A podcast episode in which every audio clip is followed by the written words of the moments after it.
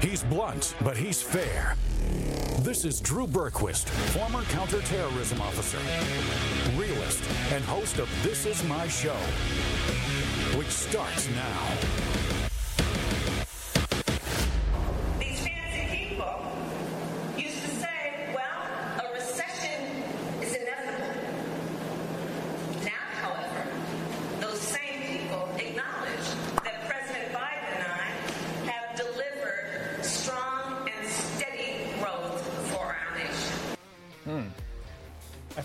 Interesting since there's not been any of those things. There's not been growth, there's been no steadiness, except for just kind of a steady upward trajectory, upward climb of chaos and madness in our economy. Nothing going too well there. I love that she calls it fancy people. These fancy people.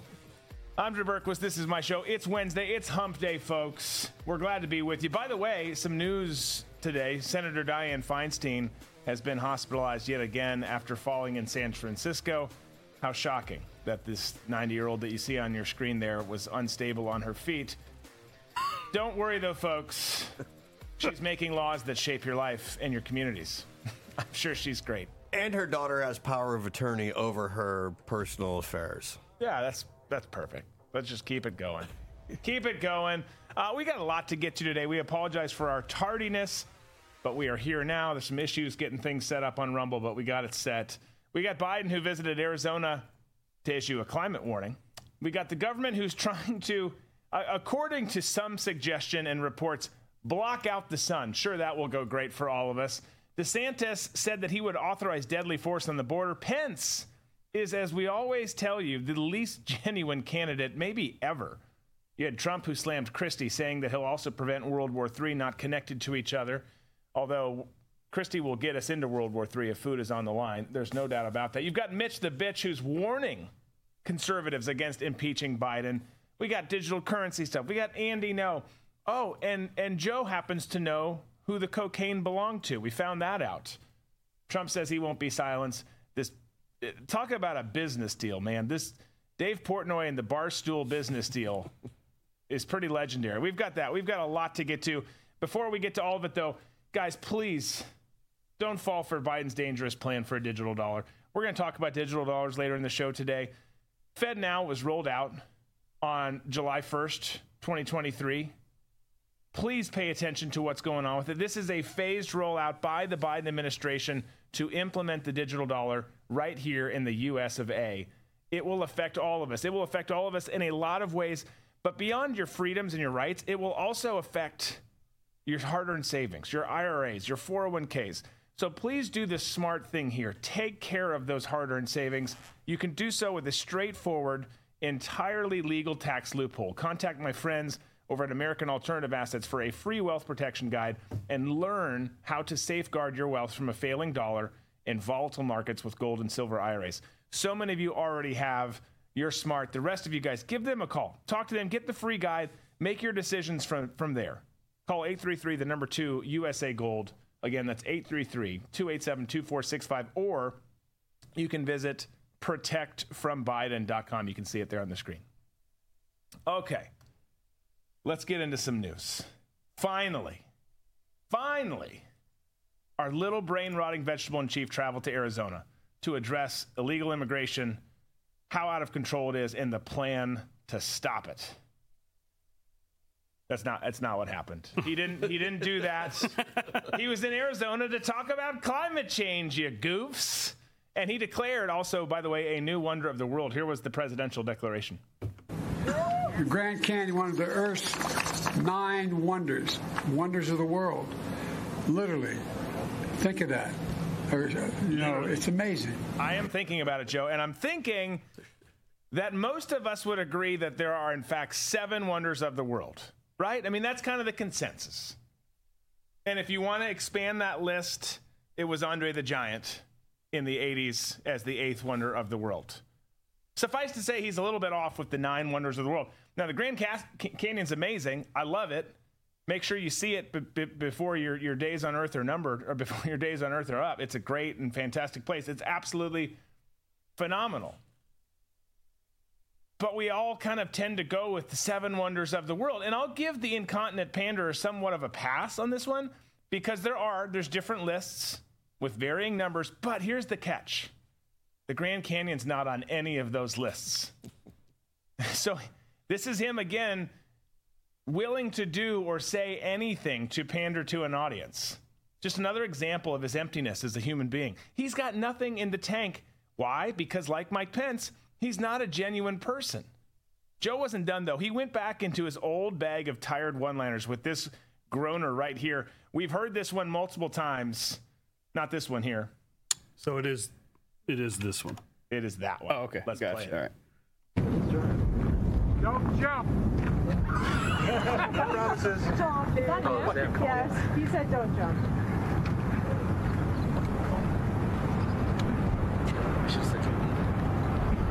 Jump. The most tired one liner of his very limited repertoire. Did you notice the cackling dipshits in the press corps laughing at his stupid line for the umpteenth time? He, I, I don't get. He just did it again a week or two ago as well. I, he, he looked like a freaking old pervert trolling a national park for some random sex or some random hookup. He, he's just a slippery weirdo. Strange bird, that one. Keep in mind, though, as I said before, he and I joked before, he was in Arizona, which is, for all of you geography nerds, right along the southwest border. But he did not he did not visit the border. He didn't talk about the border. It was all about climate change. The real problems that we're facing, not a problem from World War III, not a concern for Joe.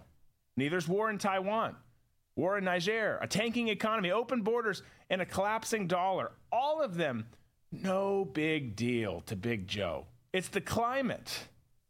Climate change is a fictitious crisis designed to restructure the planet based on a select group of elites who have complete control over the Earth's population. That's what they're going for. If the U.S. falls into a CHICOM, CHICOM style of government, the rest of the world will follow suit. It will be bad. There's already some doing it, but it'll be a slippery slope for many others if we do. This is a troubling time where you can go down there. He, he by the way, when he was down there, there's a lot of clips we could have pulled. But while he was down there, he said people are going to experience some pain with his climate agenda. There's going to be some sacrifices, I believe were the term. That's not good. I think he means human sacrifices. Not only human, but those human sacrifices will come in the form of starvation because there's already a war right now on our food supply. And that's going to be the one one of the ones that's going to be the worst that's going to happen to us. And it's going to start out slow by different shortages of things and eventually ramp up to the point where it's going to impact middle to upper middle class people. If you're in that top echelon, the 1%, as as our most RINO donors and most uh, Democrat donors, it's not going to affect you. As a matter of fact, you're going to like it. Yeah. Yeah. Well, uh, and, and, and they're going to be fine with all this stuff. And, and climate, of course, is, is being the ruse, the umbrella that they're using for all the stuff that they're pushing down. But we're going to talk today about we're, we're, talking about that. We've talked about how how vulnerable, not vulnerable, how weaponized our judicial system is now, and we're going to talk again today about the digital dollar. We're going to talk about disarmament. Well, we're not actually we're going to not going to get into disarmament today, but those are the things that are coming with all of this. The cl- climate is going to be used for so many things, and they don't have many things left. Con- control your electricity. They're they're making some progress there. Control your finances and disarm you. It is all it's not even downhill from there folks. It's over from from that point forward. And that's that's where they're and and some think oh we're not that close on, on some of those things. Yes, we are. We're we're a lot closer than we ever should have been. We should have never even been baby stepping, you know, toe tipping that direction. We're we're like skipping our way there. Joe's singing a song. He can't skip, but but if he could, in his mind, he's he's skipping. Um, okay, we're going to try and catch up here on some time. Let's do this. Let's get to our question of the day, which I'm going to give you a graphic for it today. And you might say it's a little dark. You might say, can we zoom that out a smidge? Just, Um, yeah. You, you might say it's dark. I, that's that's fine. Uh, but the question is this: Who dies first? Who dies first? Dianne Feinstein, Jerry the Penguin Nadler, Mitch McConnell, or John Fetterman? Keep in mind, Feinstein fell. We're not advocating or hoping for it for anyone, but Feinstein fell today. Mitch died during a speech last week, came back to life.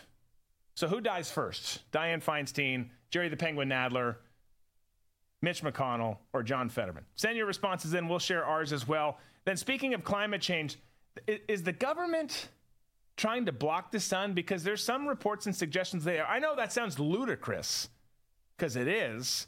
We'll talk about it, though, on the other side of the break. Stay with us.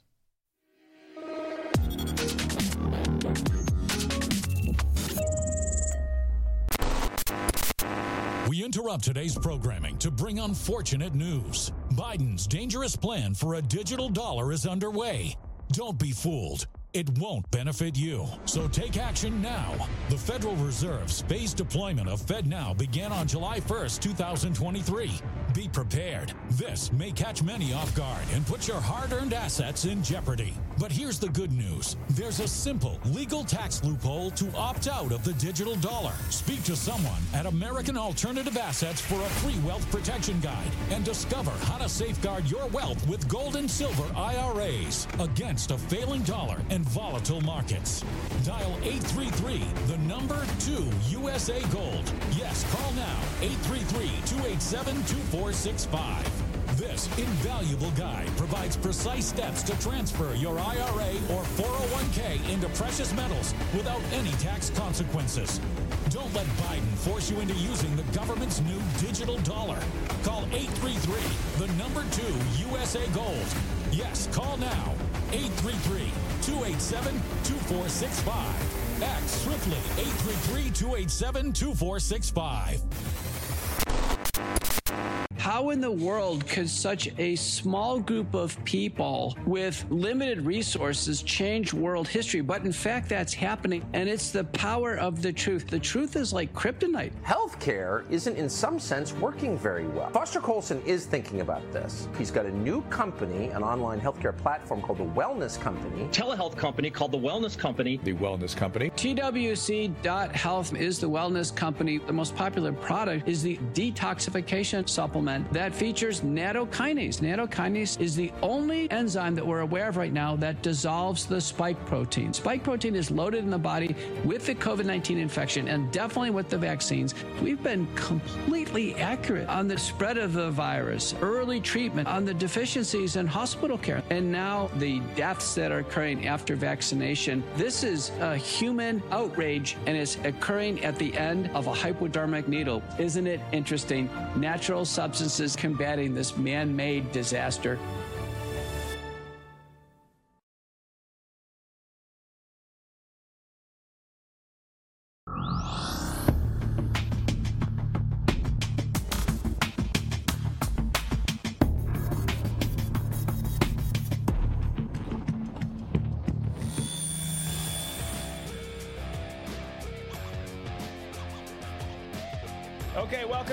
Folks. Let's get to those question of the day responses, shall we? Reminder it was this Who dies first? Dianne Feinstein, Jerry the Penguin Nadler, Mitch McConnell, or John Fetterman? Gosh, this is a hard one. Let's leave that picture up for Yeah. a second. Um, and let's get to some answers. We got Feinstein, says Barb. Her family knows it's coming. Carolyn says Feinstein. Texas says Feinstein. Ginger, wild guess, goes Penguin. Jerry, the Penguin Nadler, who probably just pooped his pants right now, for being honest with ourselves. Feinstein, Festeringman is already brain dead. Um, what else we got? What else we got? Tom, who are you going with? Well, let's see. I'm going to go. This is my order, and I'm going with a dark horse. I'm going Fetterman, and it's going to be something sudden, like a blood clot. Second is Feinstein because she has one foot in the grave and the other on a banana peel, and it's only it, it's just a matter of, of days, if not weeks, by now. And then I've got McConnell. I see another fall in his direct future, and I think that will be the one that will do it in. Followed by Nadler. Nadler's going to outlast all of them because he has stopped using Miracle Whip in his coffee. Okay, that's very specific. very specific. You- Disco. You, know, it, it- gosh, so she fell. Uh, you Feinstein fell. Mitch McConnell turned off. I'm going to go with Mitch. I mean, that was bad. That, was that was really bad. Like he forgot where he was in front of everybody, and they're like, "Do you have anything else to say?" He's like, was I talking? like he he turned off. Go back to your I'm, yeah, let's go back to your office and, and regroup. Like I, so, I'm my, I'm on Mitch. It's a tough call. It's a tough call. Man. I I think it does go I like your I like your dark horse pick. I think Nadler surprises us all uh, and and lives longer than he should. I think it definitely likely comes down to Feinstein and McConnell, right? They're the likely picks. Maybe not the picks.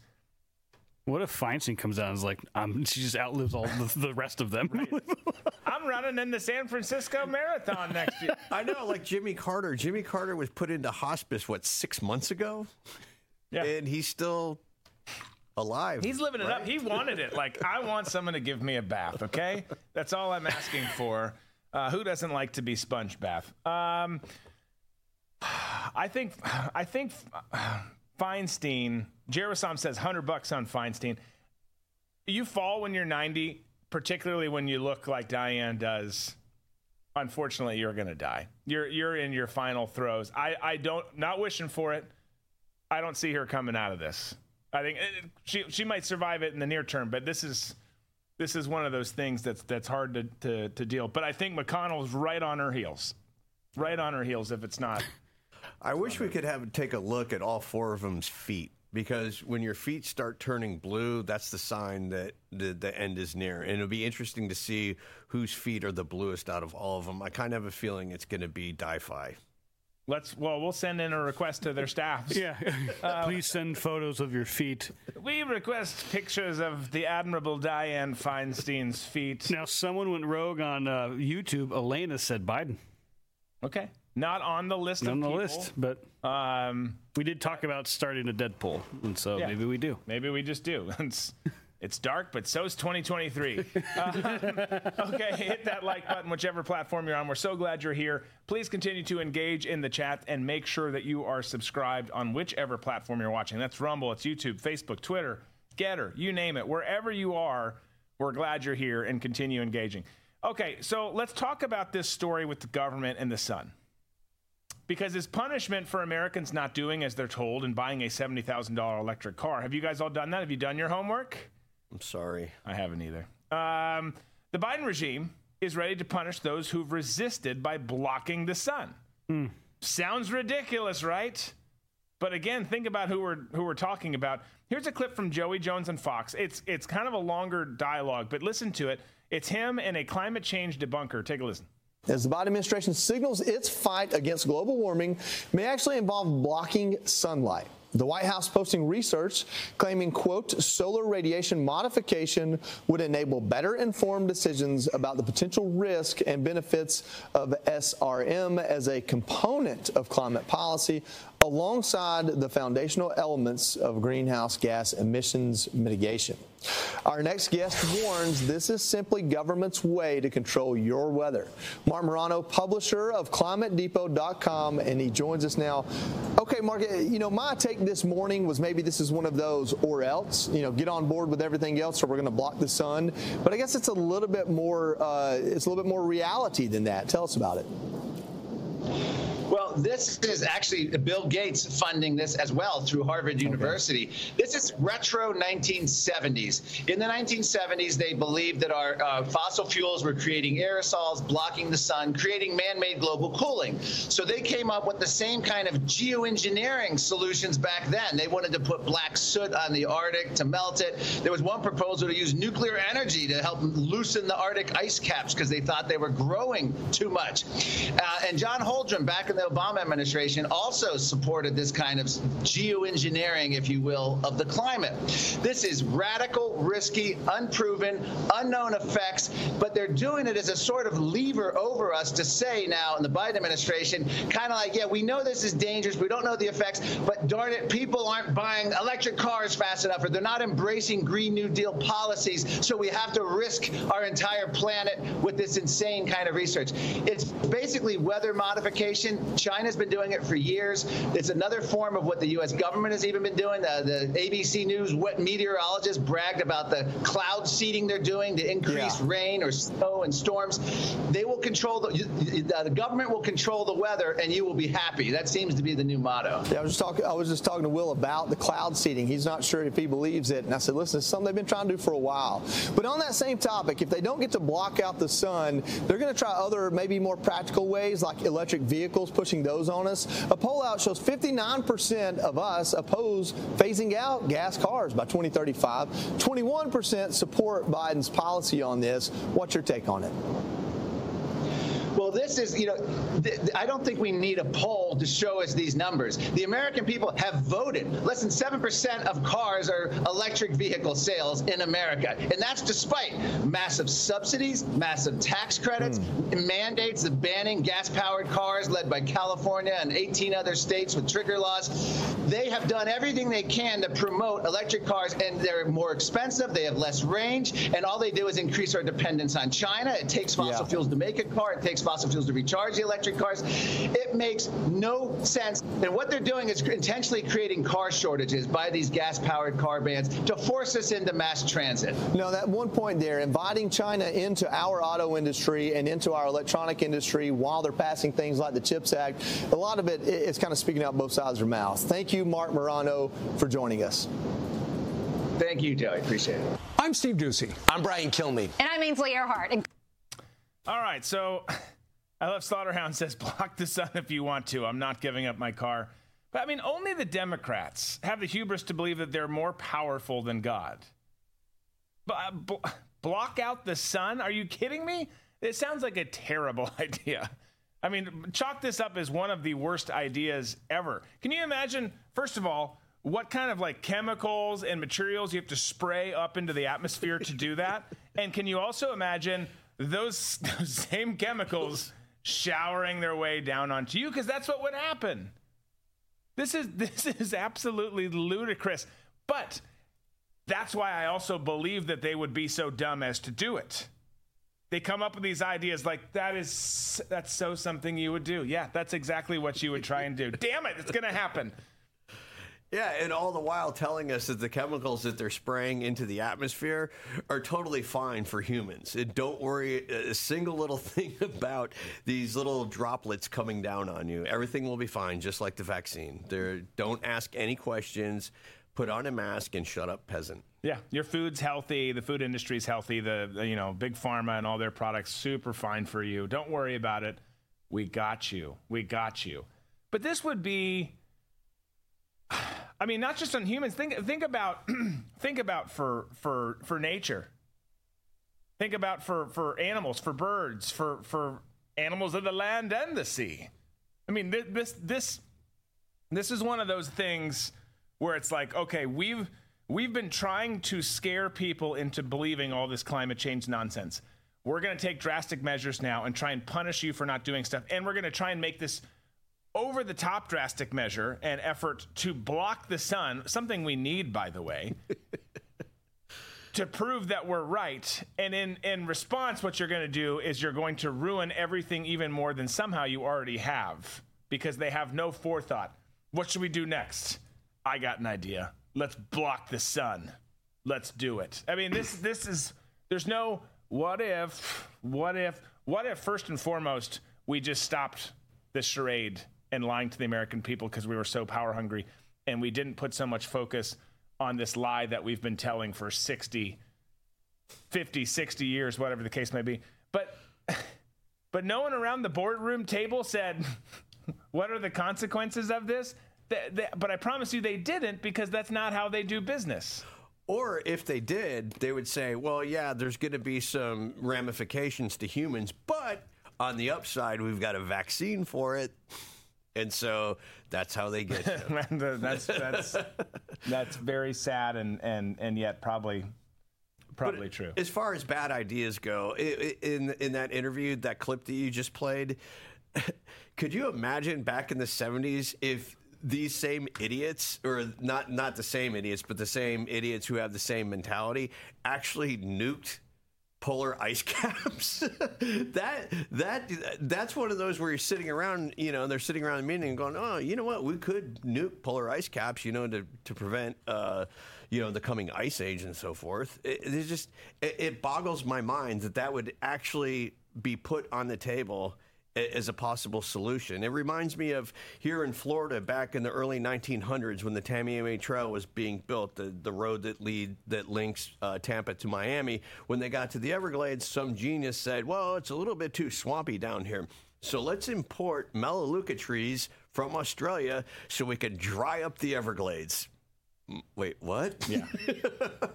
That's another horrible idea. Yeah, it is. It's like, yeah, it's like they all went to the same school as Kim Jong Un. They're just not not really thinking things through here. Uh, not not clever at all. But that's the problem. Is we have these people who are power hungry. We have these people who have figured out the system and how to not only keep but expand their power. And all those said people are absolute idiots and fools. They're they're clever in terms of how they play the game and strategy, but in terms of real world consequences, uh, they they just don't have it. They don't have what it takes to lead. They have what it takes to, to to try and scare people and to get people to go along with stuff. And I know there's a lot of people who are saying they've been doing this for a long time. They've been doing this. They've been doing that. Whether it's cloud seeding, whether it's all this other stuff. We're not going to go down all the different crazy web weather uh, rabbit trails that are out there. I know they're there, but I just I, I believe that even if it's if okay if it's hey they're doing some form of this now okay, I believe that they will try to ramp it up. If they say they're going to try and do something, and if they say something is a threat, I think we should listen to them because uh, those crazy ass bitches will do it.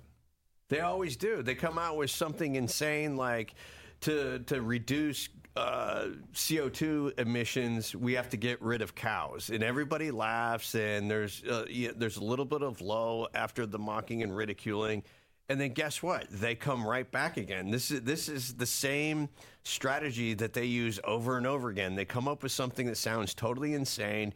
We laugh at them, we mock them.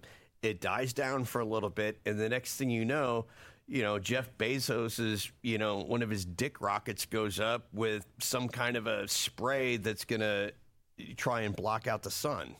And we're all going to be sitting here going, we didn't really think they were serious. Right. No, they do. They come back, they rebrand it, and often tuck it in some other bill that has nothing to do with it. Like, this is a more docile sounding version. Put it in there, and then it's and then it's done, and we're we're we're in trouble. And we always find ourselves in a similar situation. Okay, we're going to try and get back on track. We started a little bit late because of some Rumble issues. We're going to take a quick break. When we come back, we're going to talk about DeSantis, who's going to deauthorize, or excuse me, authorize the use of deadly force on the border if he gets in. So he says, which is an interesting conversation. We'll get to it on the other side.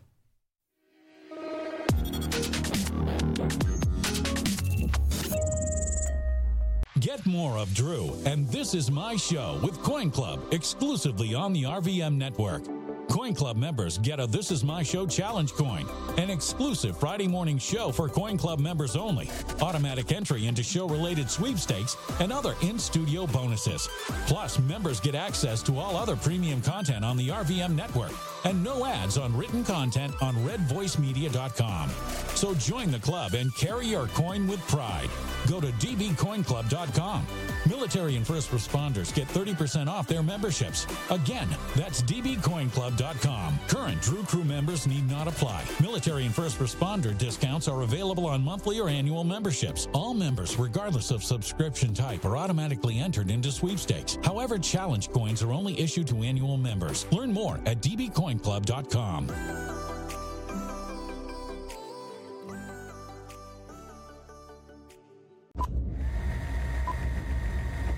Moms and dads of America, you love your kids. You love God. You love this country. And you're tired of watching companies betray your values and ruin great products. Don't get angry. Invest your time, energy, and money into the people that are building the country you want for your kids and standing for the values that will lead to their blessing and protection. Invest in companies like Brave Books. They are on a mission to create content for kids that is safe for them to enjoy. They have kids' books that teach about character, hard work, and the value of being brave. If you join their Book of the Month club, you get a new book sent to your door every month that will teach your kids pro God, pro American values. Brave books will not betray your trust. Your children and your grandchildren will thank you. Remember, the land of the free depends on the homes of the brave.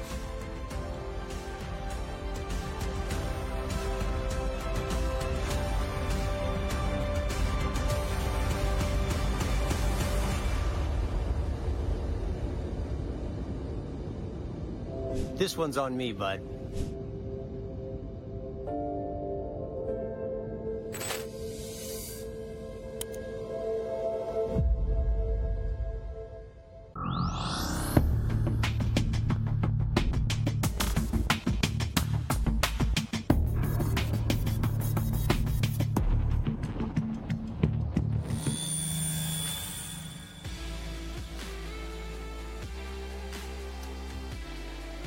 DeSantis sat down with some social justice advocate masquerading as an NBC journalist and was asked about the border.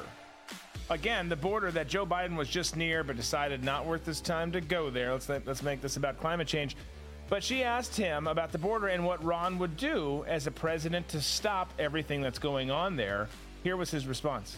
I think these cartels are, are, basically foreign terrorist organizations. They are responsible for killing more Americans on an annual basis than any other group or country uh, throughout the entire world. And yet this is just happening, and it's happening in communities all across the United States. You can find uh, these angel mothers who've lost children uh, to fentanyl overdose in virtually any community in the United States. And I, it really hit me when I was down in Arizona. You know, most of the border doesn't have a wall, of course, but there was parts where there was a wall. And these guys are working on the wall. I'm like, what are you doing? They're like, we're repairing the hole. The cartels cut through Yeah. the steel beams.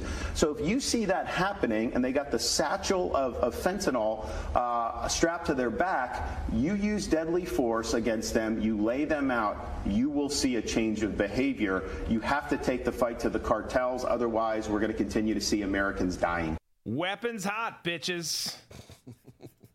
now, listen, smoking Mexicans seems like maybe an extreme response to some. But I love it. I think it's great. Look, you play stupid games, you win stupid prizes.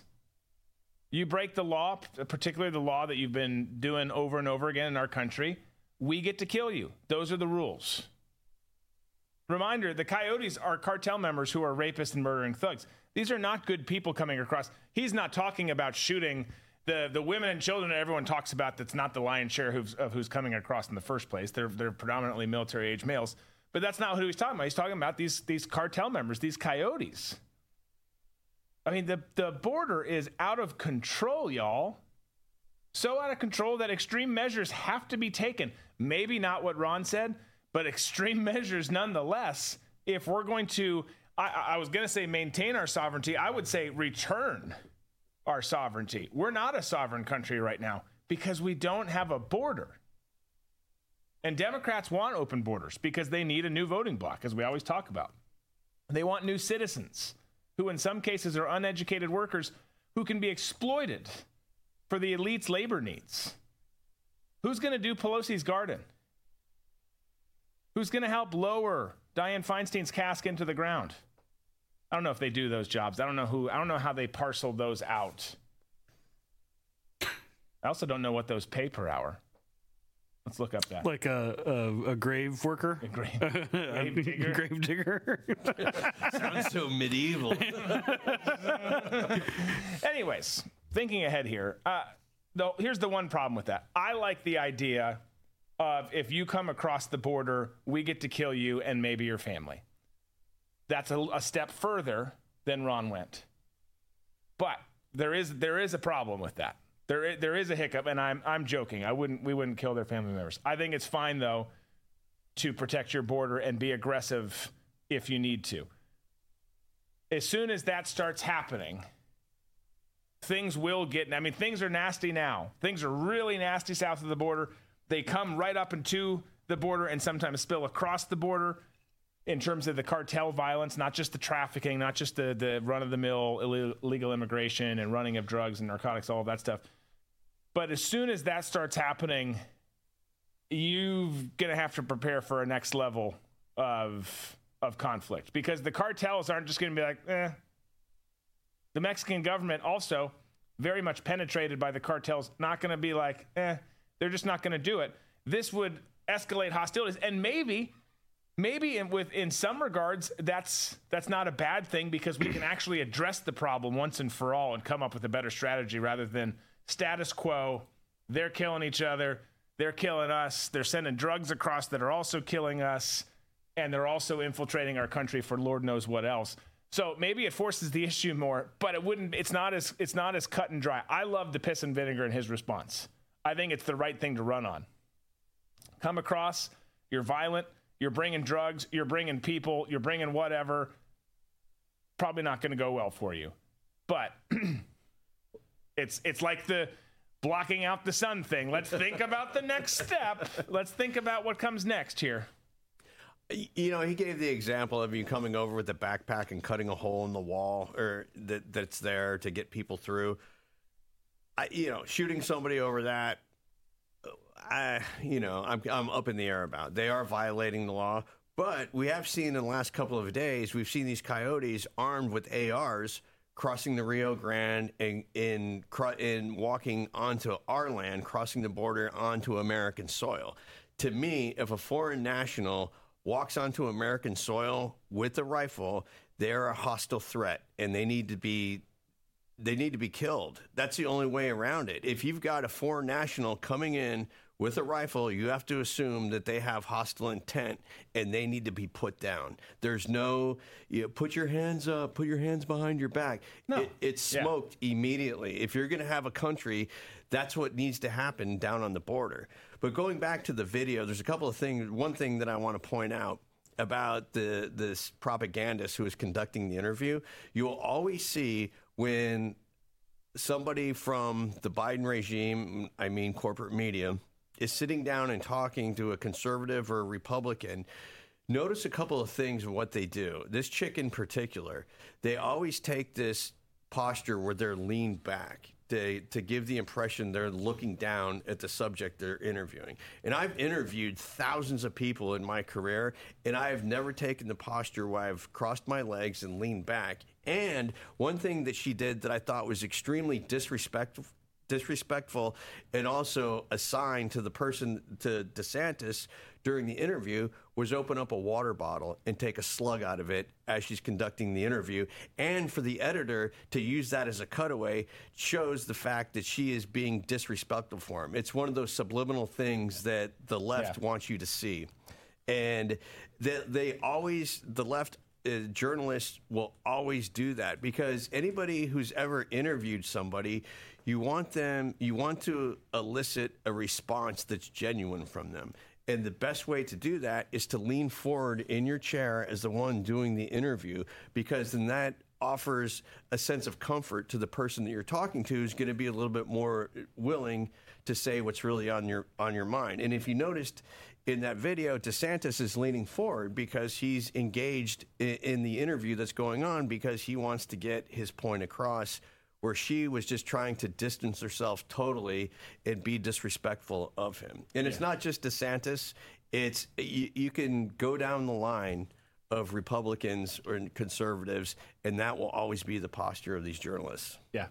No, for sure. I noticed that too. It, it, not only was it rude and disrespectful that, but the shot they were using there, which I, I, know you're saying is on purpose, and I don't dispute that. It's like, what are you guys doing? Like, What just what just happened here? Jared Wassam is my spirit animal. Build a wall from bodies, thousand percent. Um, I like it. I like it. I got an update on the cemetery caretaker salary. Oh yeah, what are they? What, what are they breaking? So it's it's cemetery caretaker, and in Florida they average thirty one thousand three hundred sixty dollars a year. Okay, so a yeah. smidge better than fast food. Yeah, and they need to know how to use a backhoe, have gardening skills, uh, lawn mowers, snow plows, stuff like that. Depending, you know, obviously no snow in Florida, but you know, just and then how to put up uh, headstones, and then also uh, make sure they meet the veteran standards if they're putting any veterans down. So they do. We got to pay them more than that then. We got to make sure. The highest in Florida is forty-two thousand. So I feel like we can do better for our grave diggers. cemetery caretaker. Cemetery caretaker. Yeah. Sorry. Sorry. Uh, morticians, not so much. You guys are that. That's that's a weird job. It's a weird. I mean, have you ever met? You probably have, Tom. I don't know why I'm asking. I have a friend who who is one. Uh, wh- wh- why? Why do you eh, grow up want to be a garbage man? You get to ride in the back of the truck. Cool. And those guys actually get paid pretty well. They do. But some of the, be a policeman, be in the be in the armed services, be a doctor, whatever. I just don't get that one. I want to play with dead Someone's got to do it. Someone's got to do it. Yeah. but they, no, you know you don't. Here's what you do. Ready? You pull out a big ass drawer, you throw the body on there, you shove it in, and you hit ignite. But some people don't want their You loved don't ones have burned. to put makeup on burned people. but some people don't want their bodies to be uh, incinerated. I got to So- go the cremation route. I'm totally going cremation route. Yeah. I want to be cremated, put into a douche bag, and run up my wife one last time. Okay. I think we should go to a break on that now. when we come back, we're going to talk about the least genuine person in the GOP primary. His name is Mike Pence. His latest ad, oh my gosh, it is atrocious. We'll show it to you. We'll even break it down for you. That's coming up after the break.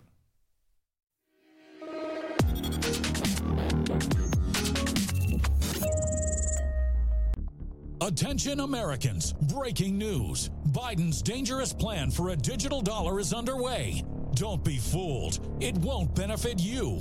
Take action now. The Federal Reserve phased deployment of FedNow began on July 1st, 2023. Be prepared. This may catch many off guard. Your hard earned assets are in jeopardy.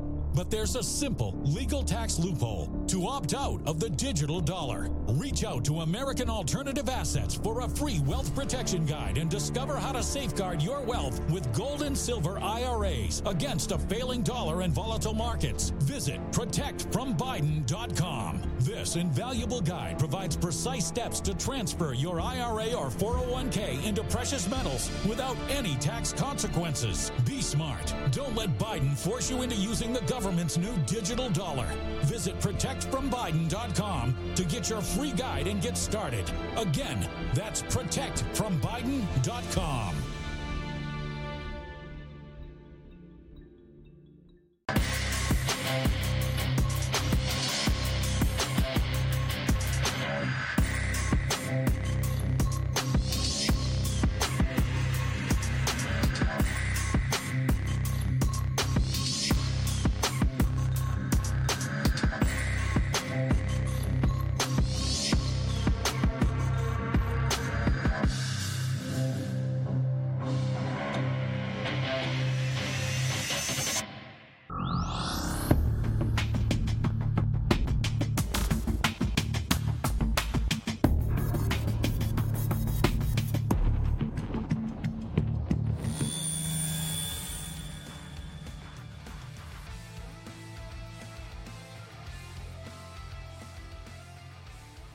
ever since Mike Pence, the chronic dolphin polisher, got into the 2024 presidential race, we here at This Is My Show haven't been overly nice to the vacuous RINO. And today's not going to be the day either, Mikey boy. Because let's do this. Let's watch the raw version of Mike Pence's latest ad that dropped just yesterday. Take a look. Hey, everybody. Mike Pence here. Remember $2 a gallon gas? I do. And then Joe Biden became president of the United States and launched his war on energy. Since that time, gasoline prices are up 60%. Electricity prices are up 25%. Joe Biden's war on energy is causing real hardship for working families, small businesses, and family farms. But we've got a plan to relieve all of that.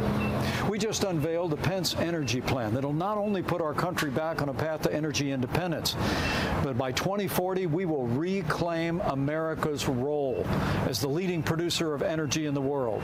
Join us in the fight for American energy leadership by going to MikePence2024.com. We can lead the world once again to a more prosperous and a secure future for America with energy independence and American energy leadership. He's such a pandering, soulless robot. But I mean, this ad is perfectly on brand for the chronic masturbator that is Mike Pence. It just is. Because if you paid any attention whatsoever to the ad and his actions throughout the ad, or let's say lack of actions throughout the ad, you'll see just how ungenuine he is. Let's let's take a look at a different version. We'll slow it down at points for you. Here's Mike Pence's new campaign ad. Hey, everybody. Here. Remember, $2 a gallon gas? I do.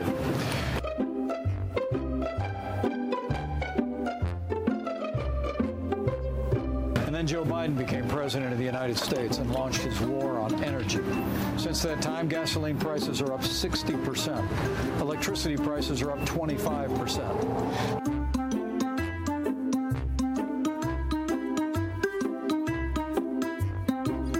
Biden's war on energy is causing real hardship for working families, small businesses, and family farms. But we've got a plan to relieve all of that. We just unveiled a Pence energy plan that'll not only put our country back on a path to energy independence, but by 2040, we will reclaim America's role as the leading producer of energy in the world. Join us in the fight for American energy leadership by going to MikePence2024.com. We can lead the once again to a more prosperous and a secure future for America with energy independence and American energy leadership.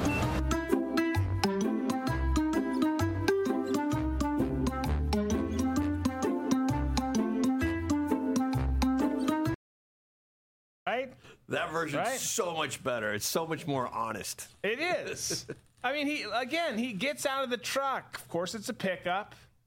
Makes him seem like this middle class working man from Indiana, which of course he's not. It's total bullshit. But then he grabs the pump, which you got to do that. You, you, he's starting off doing the right thing, but notice how he does so without inserting a credit card. He doesn't select the fuel grade. Then he puts it into the vehicle but he doesn't squeeze the handle. he just he keeps his hand there though to make it look like he's squeezing it. Yeah, bro, bro, you're missing literally all the key steps. The only thing you've done right so far is get out of the car. He needs to fire the production company that shot that because we live in a day day and age now where everything is scrutinized. And for him to have that sloppy of an ad shows you a lot about what he thinks about the people who are voting for him. Mm-hmm. Because he's going to hire a team like that to put put together a commercial about his campaign that is just so 1990s. This is something that I could see uh, you know, a politician from the 90s uh, throwing up there, you know, as part of their political ad. It just, it, it's, it's just so bland and dull. But then again, I've never seen an ad that encapsulated the, uh, the, the character of the uh, candidate better just for being dull, bland, and pretend. Yeah, no, exactly. It, it's perfect on all those all those levels. Because he he no doubt or at least his campaign manager had to sit and review this and be like yep bingo this is great. We nailed it. Nailed it. Uh, and they did. For the reason you said not the reason they think it showed exactly who we're all seeing mike pence expose himself as as this complete fraud. He's just not the guy. I get years and years ago i felt for him. Like he's he's not overly interesting, but he's a well spoken person who seems like the right person to kind of balance out Trump.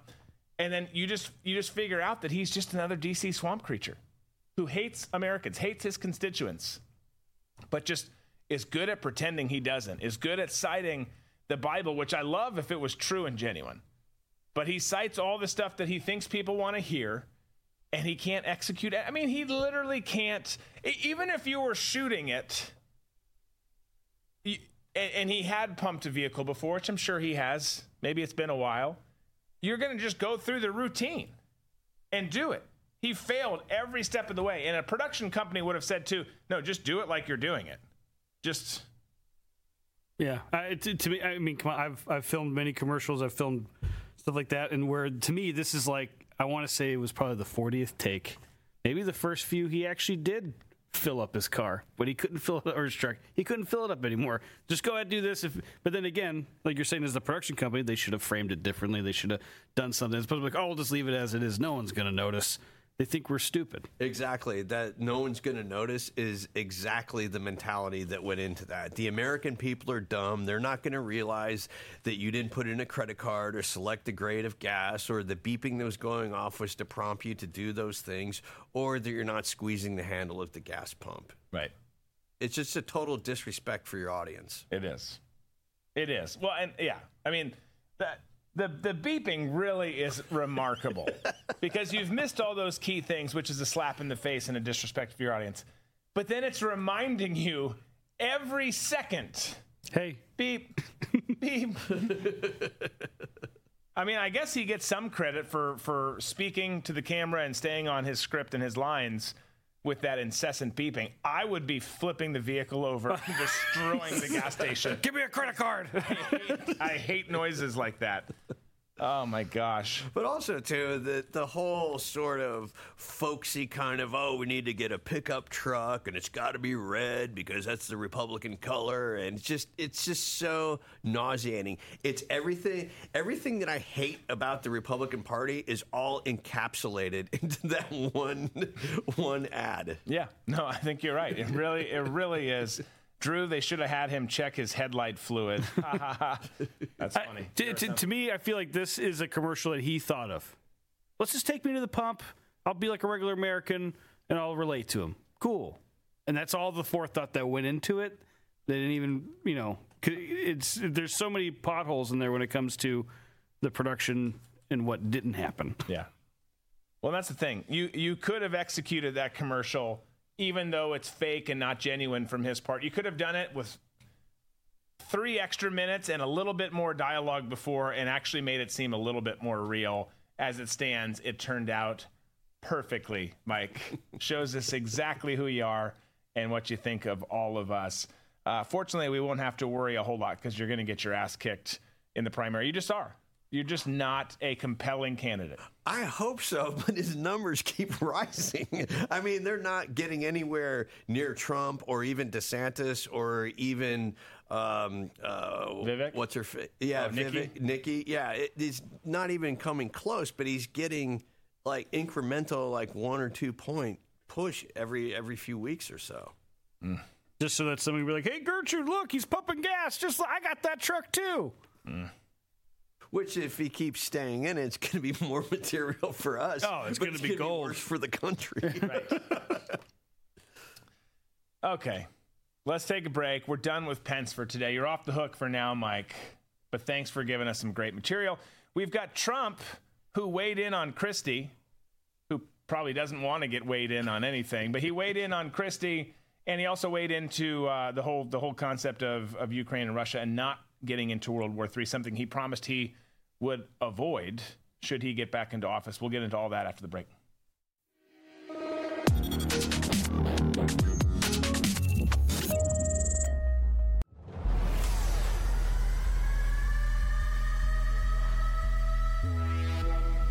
Biden and his cronies have lost over 3 trillion of America's retirement savings in 2022 alone. With inflation running rampant and the stock market crashing, do you have a plan to protect your wealth? Our friends at American Alternative Assets help you protect your retirement savings by rolling over your IRA or 401k into a gold IRA. Fact is, you can hold physical gold and silver in your retirement account while maintaining its tax deferred status. Visit protectfrombiden.com today to get your free wealth protection guide. This guide will give you all the answers you need. American Alternative Assets is an A plus and accredited member of the Better Business Bureau. Protect your savings now before it's too late. Visit protectfrombiden.com. Individual results may vary. There is no guarantee that past performance will be indicative of future results.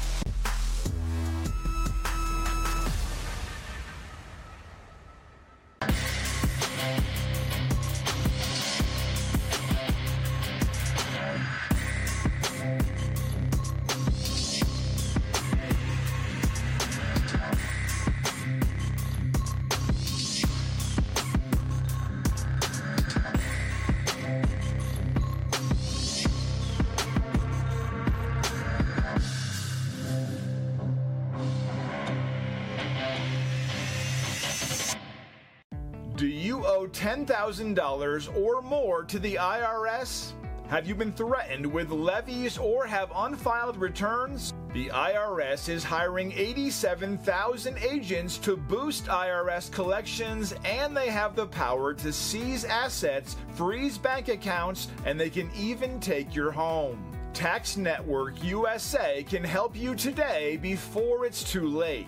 Our CPAs and certified tax experts have proven strategies that work for taxpayers time and time again. These same strategies have saved over $500 million in back taxes, permanently resolving tax debts for good. Stop collections and get relief today before it's too late.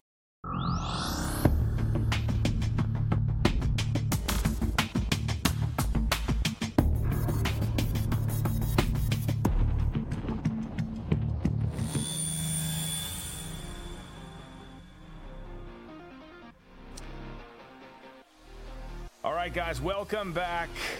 So many important moments in life happen over a cup of what? You guessed it. It is coffee. Ding, ding, ding. Whether it's the hospital room, while you're anxiously awaiting news from the doctor about the fate of a loved one, the birth of your first child, sealing a major business deal, which I hope for your sake you got, or I hope. I, I, I not say hope, I wish. There's a guy who locally here, right, $1.5 billion Yeah, right up the street. right up the street from us. Why we didn't win that? But you know what? Hopefully he's celebrating with a cup of Thistle Creek Reserve coffee. The first cup of coffee you share as a married couple when you wake up in a hotel room, whether it's after dinner, whether it's it's it's that quiet morning before the kids wake up at the house. Coffee plays a huge part in all of our lives. So when those moments come, make sure you have the right cup of coffee in your hand. We're so excited to tell you about our friends at Thistle Creek Reserve. It's what we drink here at the studio, it's what we drink at home. Their premium coffee is outstanding. It's sourced from missionaries around the globe to boot, and it's also focused on giving back to ministries, patriotic efforts across the globe. If, if you're into preventing child and female trafficking, then, then here's a great coffee place to go because they partner with organizations that prevent that, go after and rescue children. So many reasons to do this. So wake up with the right cup of coffee. Wake, wake up with premium coffee from a company that loves America, loves God, is, is gospel focused, and will never go woke. Go beyond the cup with Thistle Creek Reserve at thistlecreekreserve.com. You can see it on their screen there. Again, it's thistlecreekreserve.com. Use promo code DREW to save 10%. So, Chris Christie loves eating more than Obama likes having sex with his kitchen staff. It's just it's just true. And during one of Trump's campaign speeches, an attendee called Christie a name. And Trump admonished the supporter for it. Here was the incident. Take a listen. No, no, Christie's he's eating right now. He can't be bothered.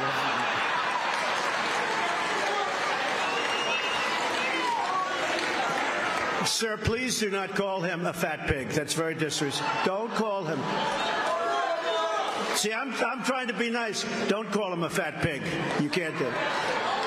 You can't do that. So now, because you're not allowed to do that, and therefore uh, we're not going to do it, okay? We want to be very civil, right? So. Okay. So so funny, right? I mean, first Trump picks on him, but then someone crosses the line. Supposedly crosses. Supposedly crossed the line, which is a masterful troll attempt. Uh, not attempt, uh, execution by Trump. Because here's why. Here's why.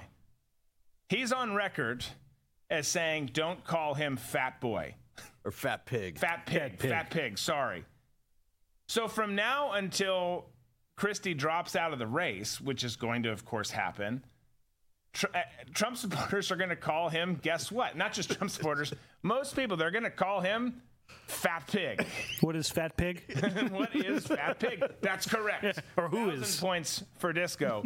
so he, I mean, he deliberately lit that fuse to humiliate Christie because he knows his supporters will be merciless when trolling the human blimp. Now, I, I will say this. I, I think he, I think that's probably what happened, and I think that they will do that. I think, th- I think that he's smart to try and, and, and distance himself. I think that uh, likewise, one thing that the, that the, the MAGA crowd could do is do a little less name calling. We do it here because we pick on everyone, but we're not also. I'm not. I'm not MAGA crowd. I'm just this. This, this is this is my show, and I say stupid shit for a living. That's what I get to do. But I think it would be good. They're going to 100%. They're going to. They're going to go so hard to the hoop on this. I think it would be good if they didn't because I think that kind of thing again parlays back into hey maybe we can get the soccer mom who doesn't like potty humor, probably not listening to this show, and doesn't like calling people names, even though Chris Christie deserves it. And Chris Christie doesn't deserve it because he's obese and hard to look at. He he gets called that and deserves it because of who he is as a person and his policies, which is why, according to this is my show rules and policies, we're allowed to pick on him. Hmm. If you're a fine fine person, my my kindergarten teacher, Mrs. Smith, she's probably been dead for a long time. You still remember your kindergarten teacher's name? She was vile. I remember all my teachers growing up in Rochester, Minnesota. After that point, I don't really remember. Yeah, see, I remember my any of their third grade teacher because she told me I'd never amount to anything. So like that sticks out in my head, Miss Miss Steele. Like I know, but all my other all my other teachers I couldn't couldn't remember them. Yeah, I remember them all. I uh you remember them all? I, I can't remember most. I, but Mrs. Smith, kindergarten teachers are supposed to be nice, right? Happy go lucky. Get you a juice box and some goldfish. Really, they're the juice box lady. Like, lady, where's my snack? Um, it's not probably true, but she was vile. She was this obese. Even my mom will will will say how she was really mean. Vile woman, very large, very large, and just me. It's like you're not in your sweet spot. Your sweet spot is some other job where you don't have to be nice to children, which is obviously difficult for you to do. Uh, but yeah, she was she was she was no good. Anyways, she's made fun of because she was awful to little. How old are you when you go to kindergarten? Six, Uh, yeah, five, seven, six. I don't know. between five and six, I think. Uh, Is it sixth grade or six Yeah. years old, first grade? Yeah, so it's like four, No. four or five. Well, yeah, I guess it's about that because I've got one who's about to turn seven, going into first grade. So, some yeah, somewhere in there. So Five years. four to six. Well, one of you got to do Yeah, it two or three times. Four to yeah. I didn't. I promise. Uh, but anyways, point being is Miss Smith gets picked on not because she's big, but because she was an absolute bitch and mean to little children. Poor Eugene too, little Asian kid. He got he he was treated horribly.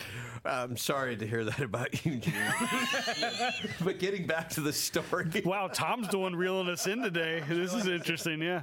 So so uh, go ahead. Well, what I was going to say is name calling to me is no big deal. But again, it goes back to this whole sort of uh, mentality that conservatives have about name calling is bad because it's going to drive people away and we got to stay above the fray. But what drives me crazy is the double standard. I mean, we've got Democrat supporters who go and protest outside the houses of Supreme Court justices. We had one of them fly there to kill a Supreme Court justice and his family. And his family. We had another one open fire at baseball practice trying to murder everybody in the House and Senate that were Republicans. So a little bit of name calling when you've got when you're when your rival political party is willing to murder name calling means nothing to me and i that's that to me gets lost in all of this is the fact that we come down hard on name calling oh you shouldn't do that Whereas you never see a Democrat saying, well, you know, murdering your political opponent is bad. they never come out and, and speak against any sort of violence because they know that the ends justify the means. Yeah. And I think that's why you see a, a, that a, a rise in RINOs. They don't want to deal with the lunatics because they know what they're capable of. Yeah, very very possibly, and it, and it is true. I mean, the the other side plays differently. They play dirty. They play they play for keeps, and then someone someone's all upset because I say something mean, Trump says something mean, this person says something mean, whatever. There's got to be some give and take there.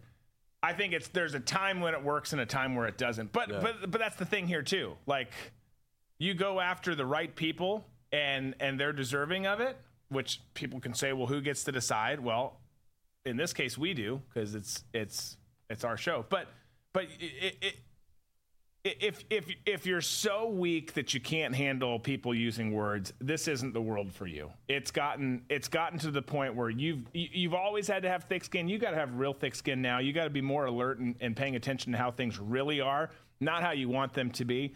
So, no, I agree with a lot of what you said. But let's get to something else Trump said because he also said that Trump w- uh, that he will prevent World War III, and he's the only one likely who who probably would. Let's let's see what he had to say.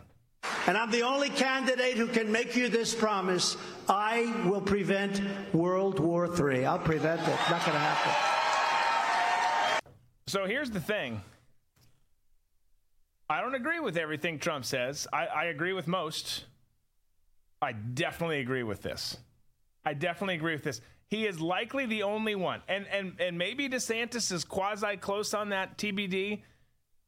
But Trump is for certain the only one that we can all say pretty assuredly would prevent World War III because he because of his foreign pol for one he doesn't trust the intel community but also his his foreign policy has been for not for being someone who came out from outside of politics which is probably why he's good at it his foreign policy was baller.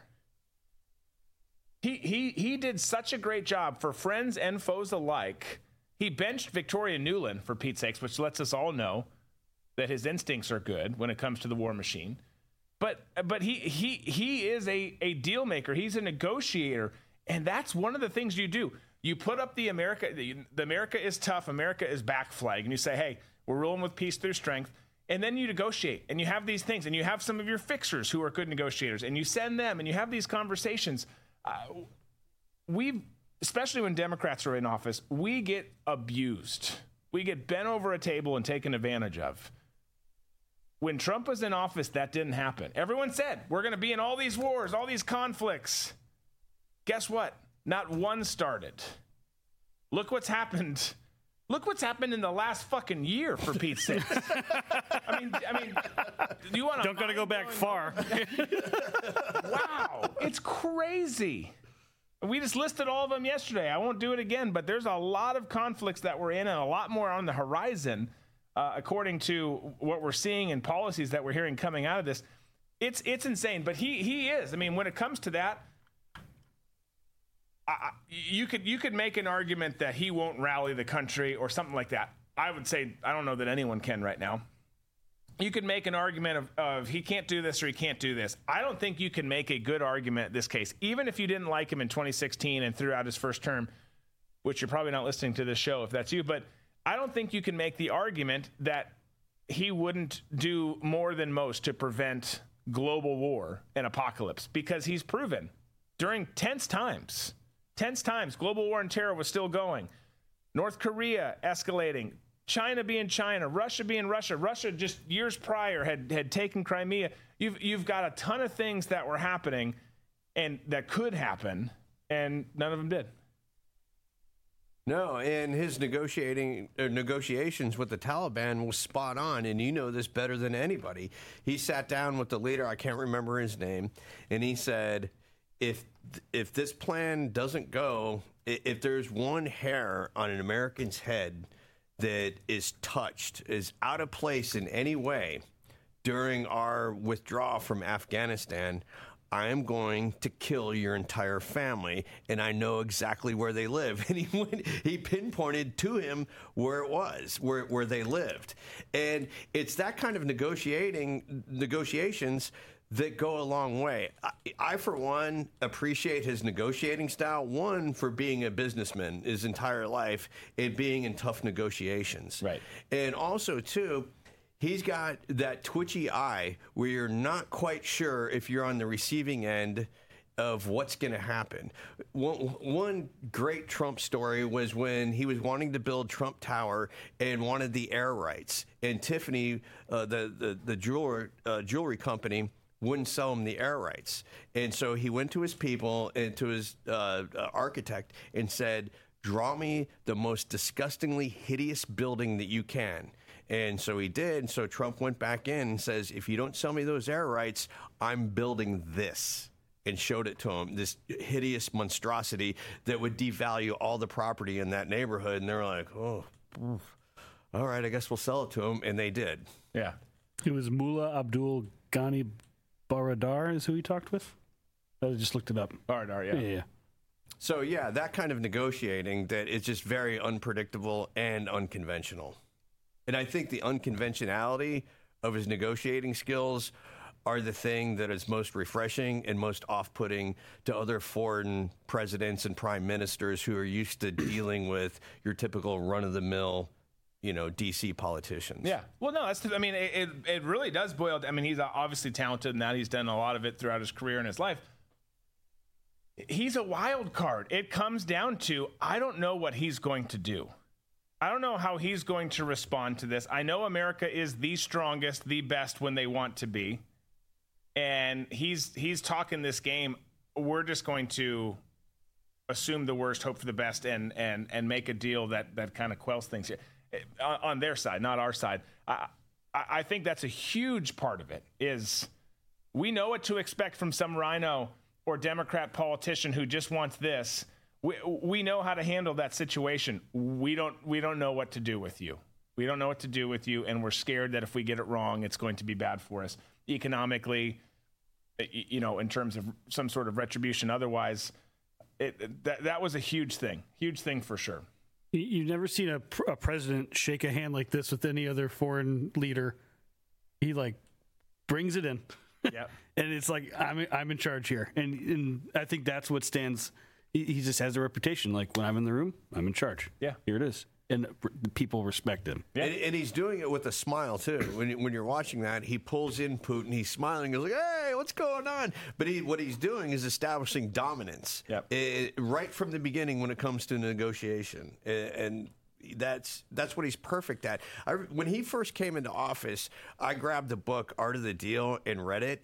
It almost everything that he does and or did in dealing with foreign countries was all in the book. It was all the same way that he negotiated deals. The story that I just told about Tiffany's is in that book, and it was just it all everything that he. After I read that book, everything that he that he did all made sense. Right. No, I, I've honestly never read it, but everyone who has read it has said the same thing. they, they've said the same thing for sure. Uh, okay, let's take a break. Someone who no one fears, especially now that he's on his way to hospice, is Mitch McConnell. He is saying no to impeaching Joe Biden. We'll tell you what he said. We'll tell you why he said it on the other side of the break.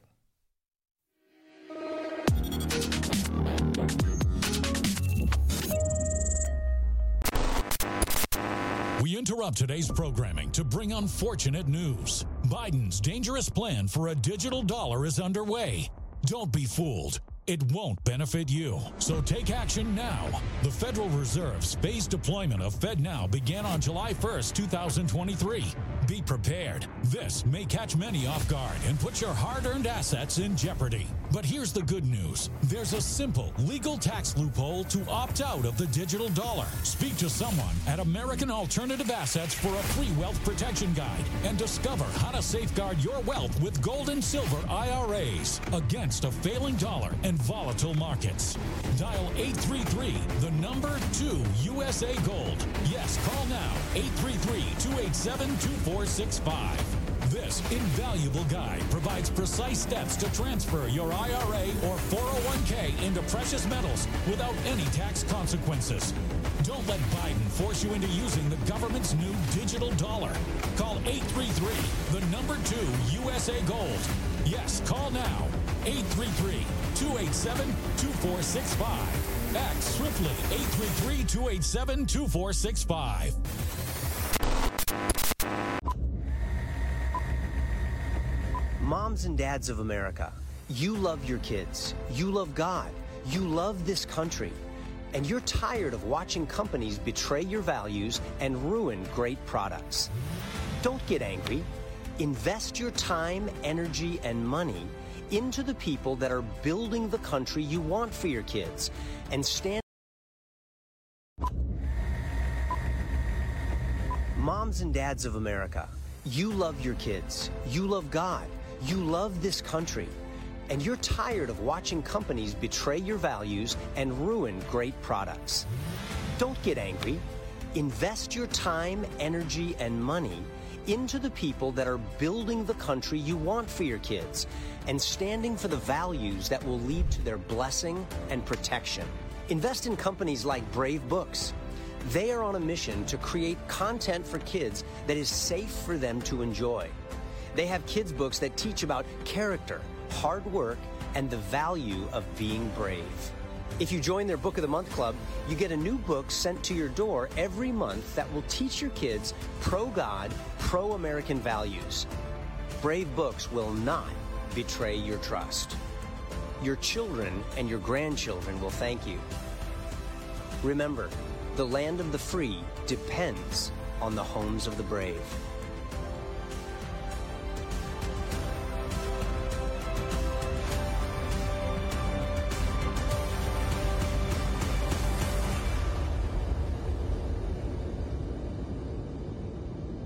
This one's on me, bud.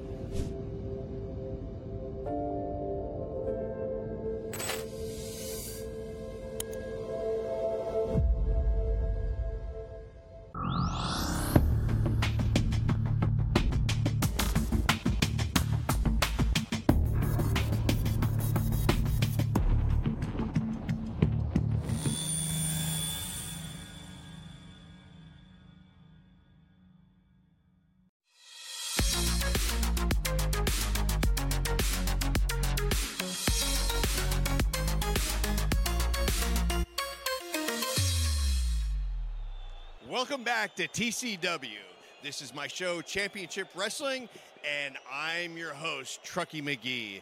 Joining me now is the current world heavyweight champion of the world, none other than Bjorn the Sickle Throckmorton. Welcome to Truckee's Corner, Bjorn. What's up, Truckee? How are you feeling before tonight's match against Rico Raymond? You know, I feel pretty damn good because every time I seem to meet little fly boy Rico Raymond in the ring, I beat the living piss out of that Broadway cowboy, which is how I became your world heavyweight champion. But two weeks ago, Bjorn, there there was a a non-title match. Let me tell you something, Truckee. Two weeks ago was a load of you know what. You had the ref get knocked to the ground. You had his little slut Carmika pull a fast one on me, and he put me in that lame ass hold, whatever it was, and things didn't go the way. No, they didn't go the way that I wanted to. But I can tell you what, I've still retained this title every time we've met in that squared circle in a fair match. Look who's been the victor, and look who will be the victor again tonight. Well, there you go. Some tough talk from the world heavyweight champion. That match coming right up.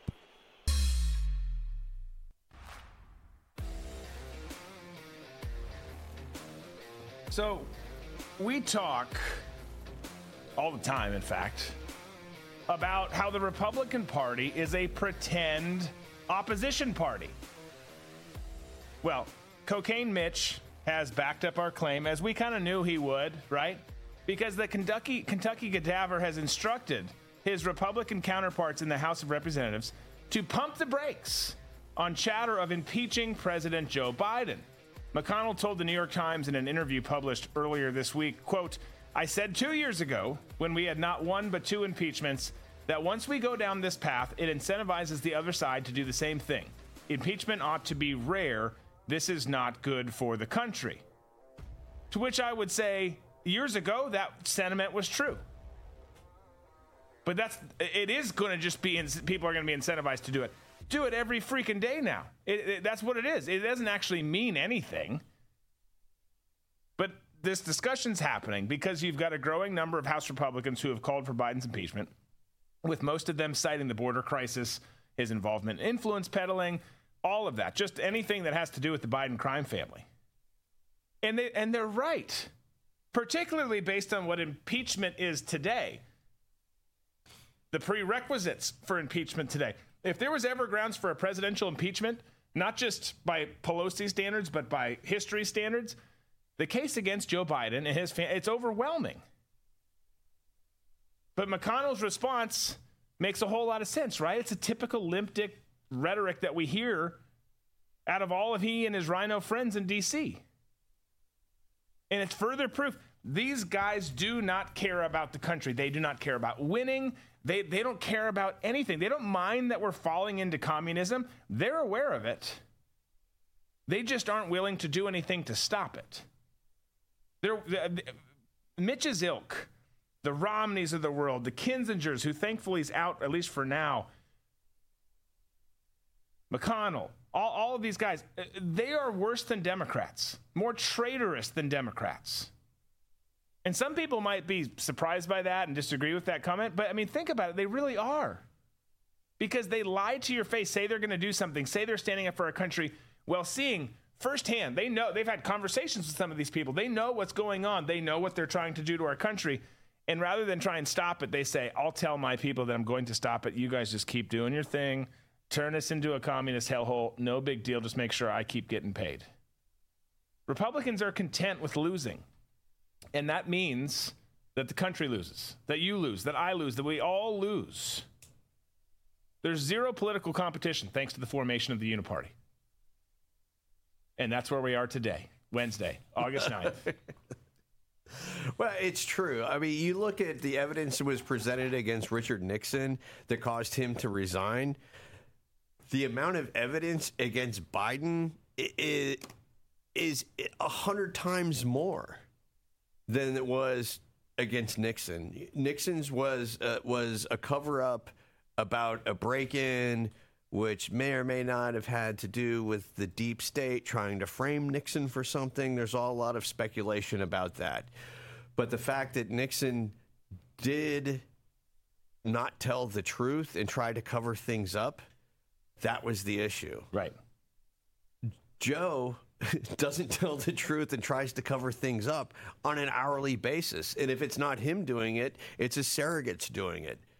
So if we're going to, this is, like you were saying, this is the perfect, perfect opportunity for an impeachment. This is why the impeachment process is in place for presidents like Joe Biden. Right.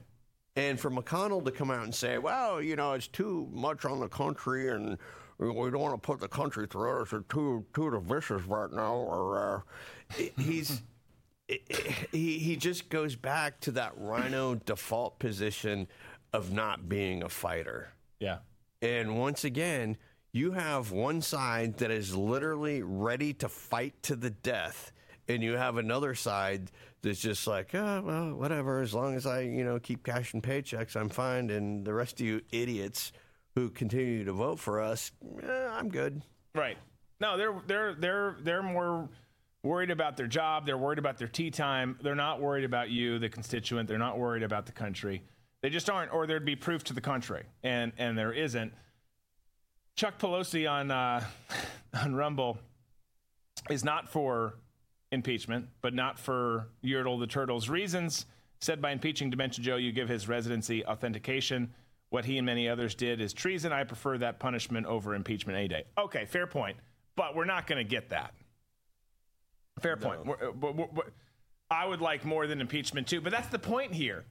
And what Mitch is saying is that we don't want to get into this tit for tat game okay, that, that moral high ground sounds fair and reasonable, and I would have agreed with you in most cases in the past. But that's where we are. That's how they play it. It doesn't actually mean anything. It's not like we're impeaching him and it's going to have this crazy effect on the country moving forward. I don't think it does. I think it would be a nice nominal victory, really just verbally only, to say that he was, your guy was impeached too. And yes, the precedent would be set that moving forward, the next president who's a Democrat will be impeached. The next Republican will be impeached. But guess who started it? They did. So it's your, your choices are either get railroaded and let them do it every time while we do nothing, and they're empowered and emboldened to play the game the way that they're playing it, or we do it right back. And at least for a little bit, they're like, whoa, what just happened? Republicans, they fought back. They did something. It would blow their mind. Think of the shock on Chuck Schumer's face, Nancy Pelosi's face. If, if we actually pushed back and did something that, whether it made an impact or not in terms of actual functional fundamental change in our country or not, just the just the mere fact of doing something, I think would be a jolt to the system. That's where I'm at. Absolutely. And when McConnell and the rest of the RINOs always default to taking the moral high ground, all that means by taking the moral high ground is making sure they don't lose seats.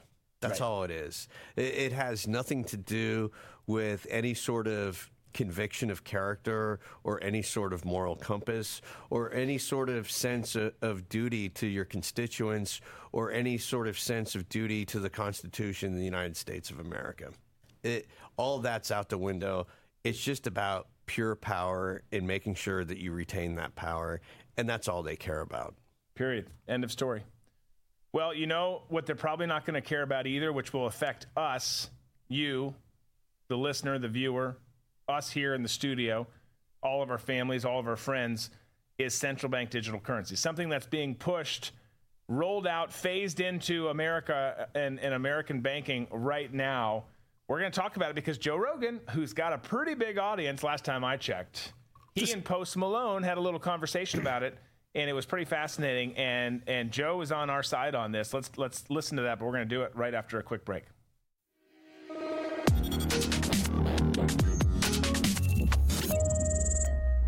Get more of Drew, and this is my show with Coin Club exclusively on the RVM network. Coin Club members get a This Is My Show challenge coin, an exclusive Friday morning show for Coin Club members only, automatic entry into show related sweepstakes, and other in studio bonuses. Plus, members get access to all other premium content on the RVM network and no ads on written content on redvoicemedia.com. So join the club and carry your coin with pride. Go to dbcoinclub.com. Military and first responders get 30% off their memberships. Again, that's dbcoinclub.com. Current Drew Crew members need not apply. Military and first responder discounts are available on monthly or annual memberships. All members, regardless of subscription type, are automatically entered into sweepstakes. However, challenge coins are only issued to annual members. Learn more at dbcoinclub.com.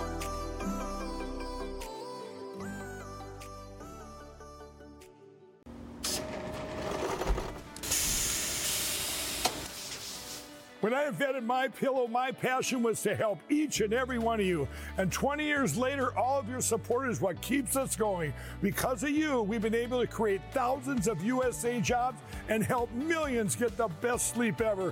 To thank you, my employees and I are bringing you a limited edition My Pillow.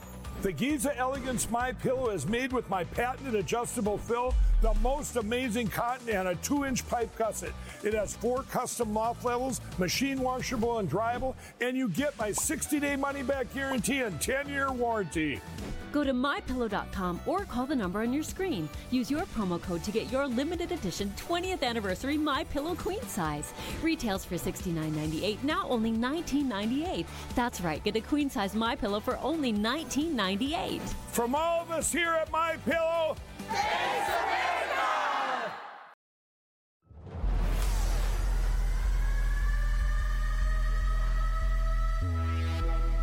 Biden and his cronies have lost over 3 trillion of America's retirement savings in 2022 alone. With inflation running rampant and the stock market crashing, do you have a plan to protect your wealth? Our friends at American Alternative Assets help you protect your retirement savings by rolling over your IRA or 401k into a gold IRA. Fact is, you can hold physical gold and silver in your retirement account while maintaining its tax deferred status. Visit protectfrombiden.com today to get your free wealth protection guide. This guide will give you all the answers you need. American Alternative Assets is an A plus and accredited member of the Better Business Bureau. Protect your savings now before it's too late. Visit protectfrombiden.com. Individual results may vary. There is no guarantee that past performance will be indicative of future results.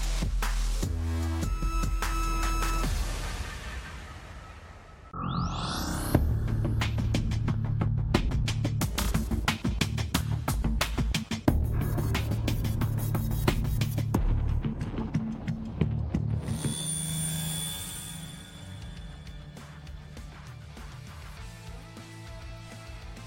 right, welcome back. So we rarely talk about rapper Post Malone here on the show. Although I will say this, Post Malone is a talented dude. Yeah. He he can go across genres. His country songs that he'll play, or just some of his singer songwriter type songs that he'll do sometimes outside of his his other genre, is they're phenomenal. But anyways, he sat down with Joe Rogan, and the two had some interesting thoughts about digital currencies. Roll the clip.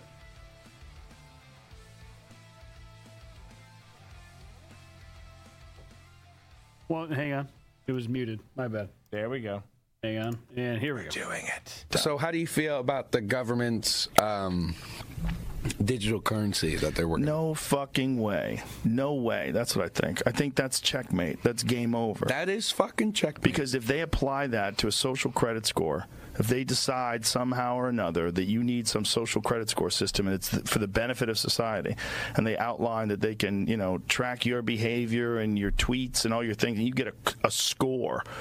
And if already scores, doing that. They they just haven't released the fucking report cards. Well, they don't haven't- have the kind they of haven't freedom sent that the they'd like. They didn't send the report cards home to the parents yet. Right. But it's already it's everything is already imprinted. Everything is already tracked. Everything is already there.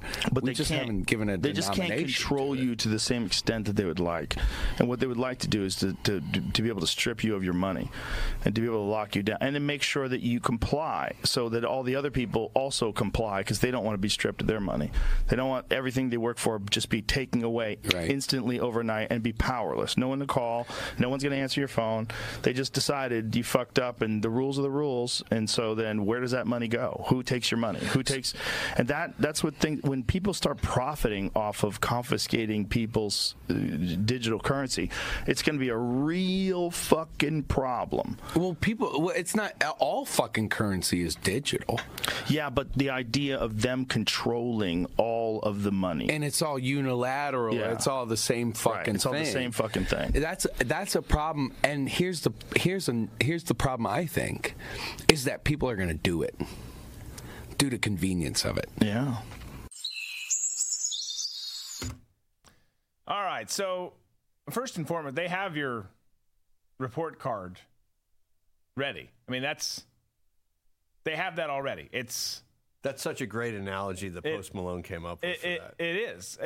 And and who knew, right? I mean, he's talented, but you listen to him speak, and you know, again, some people might be off put by his tattoos or the fact that he smokes weed or whatever the case might. But like, he's he's a sharp fella. At least when it comes to some of the things I've heard him talk about, not just this clip, but they they've got it already. And it's really this whole conversation. It's a very brilliant and and beyond brilliant, it's an approachable, understandable way of looking at ESG scores, which is what we need. We need shows like Joe's show. Because he's correct. It is. It's a digital dollars game over, particularly when connected to ESG scores, which is what everyone's concerned about. People aren't concerned about innovation for the sake of innovation. They're concerned about innovation that's being used to give the government more control. But this this conversation, and what I love about it is, you know, we referenced him and, and Gaffigan, I don't know, last week, whenever that was, talking about January 6th, but he gets people thinking. And people will say, oh, he's some red pilled this, he's some red. No, he's just a dude who thinks on his own. He's drinking a Bud Light there. He doesn't care about the boycotts and all that stuff. He cares about what he cares about. He asks good questions. He gets he gets the he elicits responses out of people.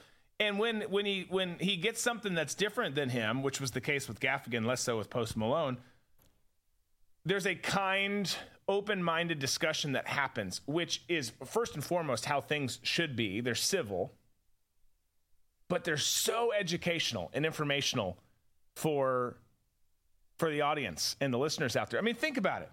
How many people out there have thought about ESG scores and the and the woes and potential pitfalls of digital currency?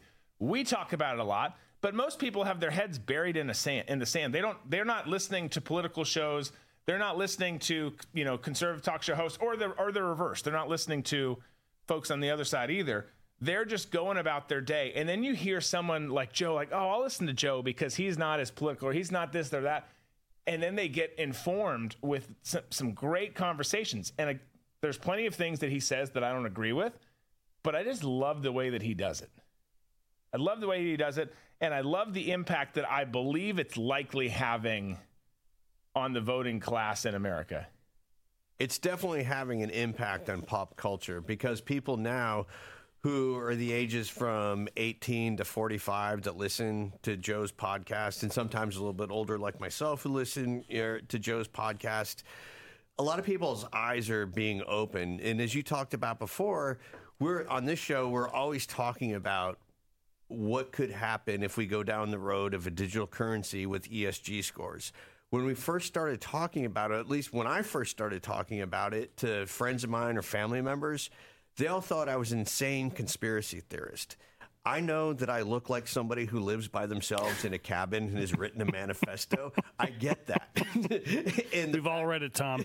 and the fact that you would think that I would be, you know, somebody who's like, you got to watch out for the World Economic Forum and this is what they're going to do.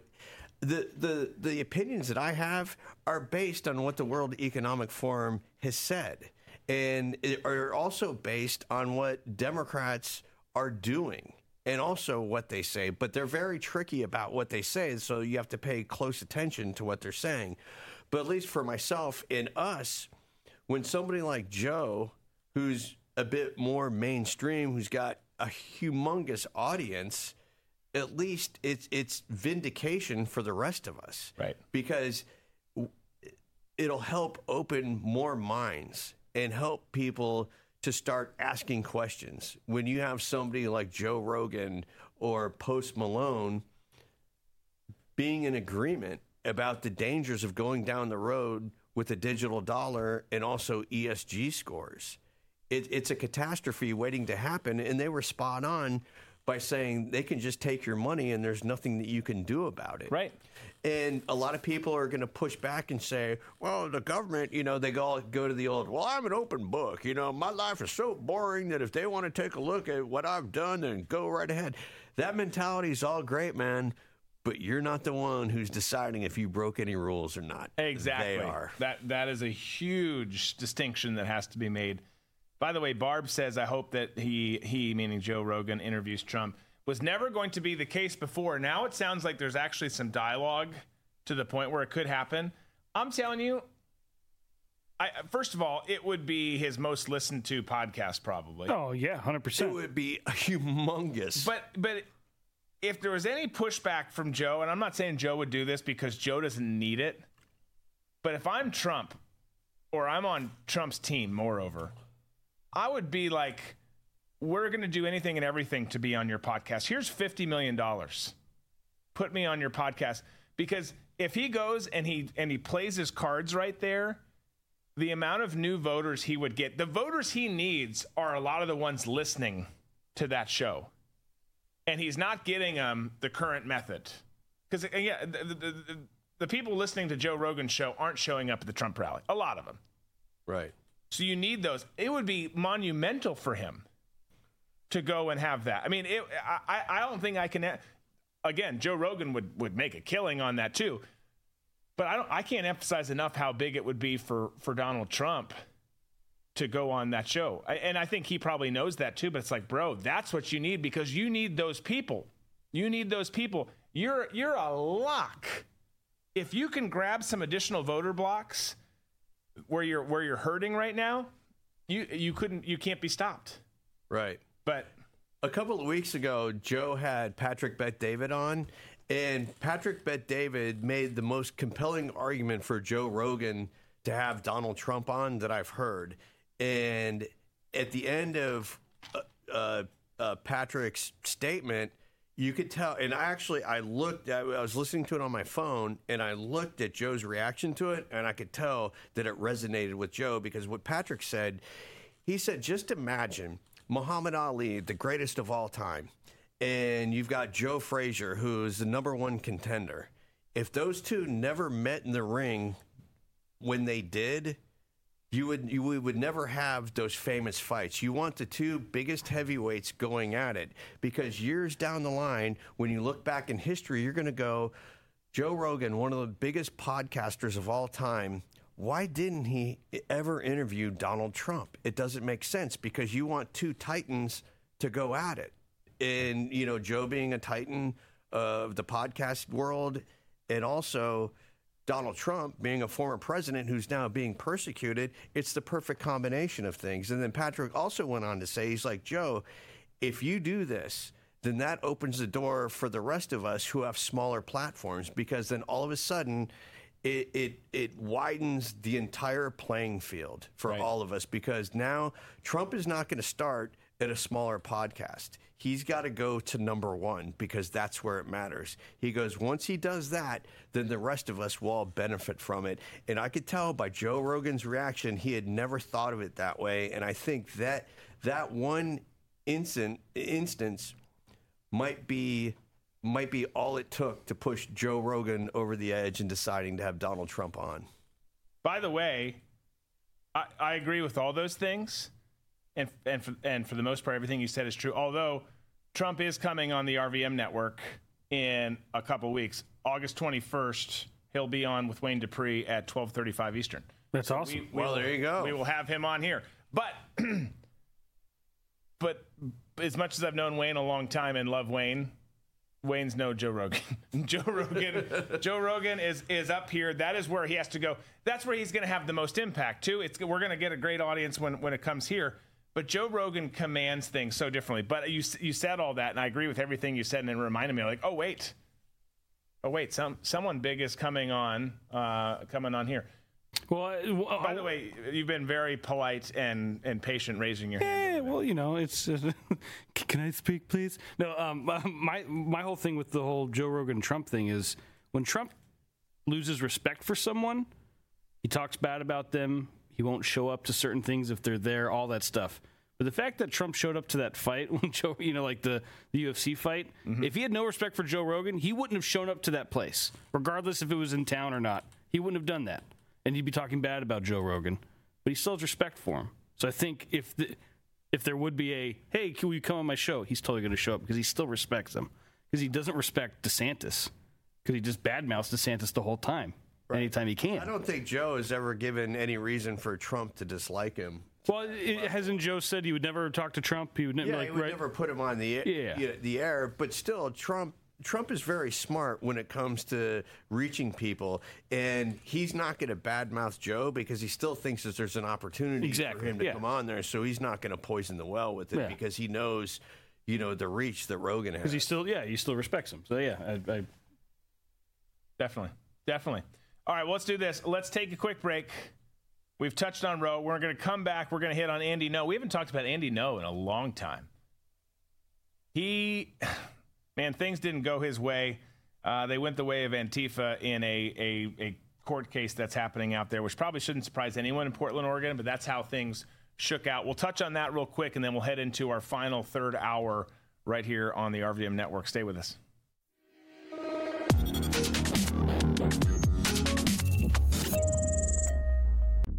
Attention Americans, breaking news. Biden's dangerous plan for a digital dollar is underway. Don't be fooled. It won't benefit you. Take action now.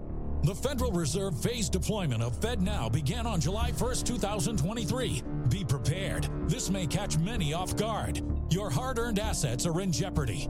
But there's a simple legal tax loophole to opt out of the digital dollar. Reach out to American Alternative Assets for a free wealth protection guide and discover how to safeguard your wealth with gold and silver IRAs against a failing dollar and volatile markets. Visit protectfrombiden.com. This invaluable guide provides precise steps to transfer your IRA or 401k into precious metals without any tax consequences. Be smart. Don't let Biden force you into using the government's new digital dollar. Visit protectfrombiden.com to get your free guide and get started. Again, that's protectfrombiden.com. How in the world could such a small group of people with limited resources change world history? But in fact, that's happening, and it's the power of the truth. The truth is like kryptonite. Healthcare isn't, in some sense, working very well. Foster Coulson is thinking about this. He's got a new company, an online healthcare platform called the Wellness Company. Telehealth company called the Wellness Company. The Wellness Company. TWC.health is the wellness company. The most popular product is the detoxification supplement supplement that features nattokinase. Nattokinase is the only enzyme that we're aware of right now that dissolves the spike protein. Spike protein is loaded in the body with the COVID 19 infection and definitely with the vaccines. We've been completely accurate on the spread of the virus, early treatment, on the deficiencies in hospital care, and now the deaths that are occurring after vaccination. This is a human outrage and it's occurring at the end of a hypodermic needle. Isn't it interesting? Natural substances combating this man made disaster.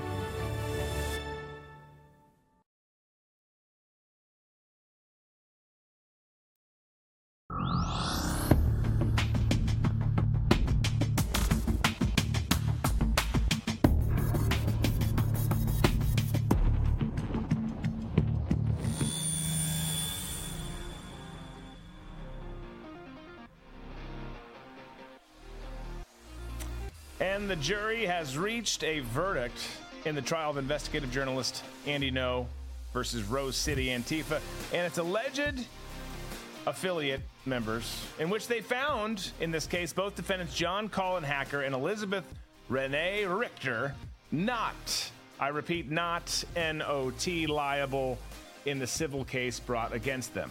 Ngo filed a complaint in Portland, Oregon back in 2020 claiming assault and other injuries over alleged act of violence uh, carried out by the members of Antifa, which began in 2019. The defendants, John Colin Hacker and Elizabeth Renee Richter, were accused of assault battery and intentional infliction of emotional distress.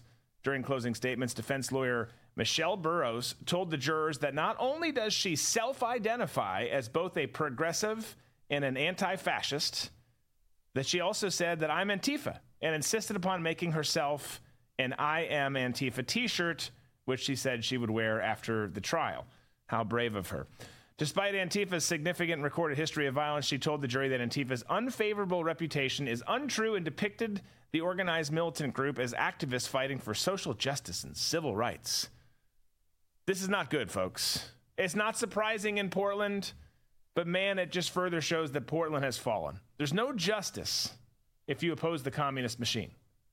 We've got we've seen videos of of the assault and some of the stuff he's gone through. There's video of Andy running for his life, being hunted down like an animal, beaten by the leftist brown shirts. How can any group that's dedicated to violence and censorship believe that they're the good guys? Because Antifa does. You know who else did? The Nazis.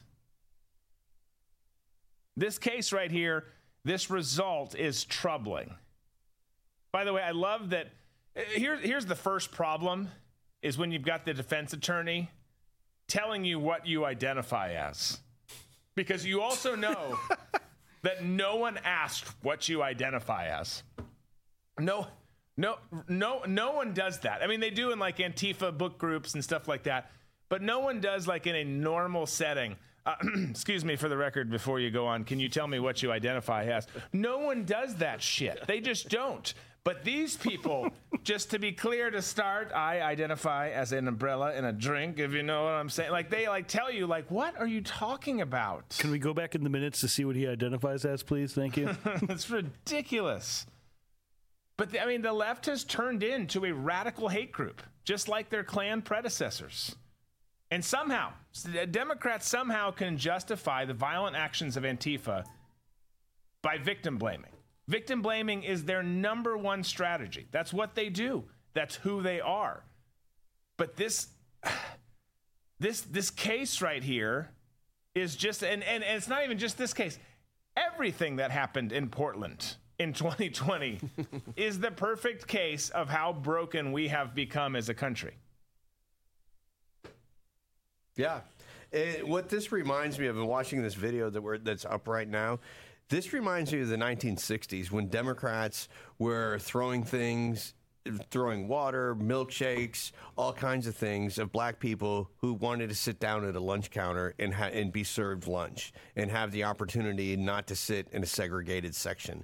It also reminds me of Democrats harassing and haranguing black students who were trying to make their way into school just so they could get an education and be with other kids their own age. Right. The Democrats have had a long, storied history of horrific violence like this. and it continues even into the you know 2023.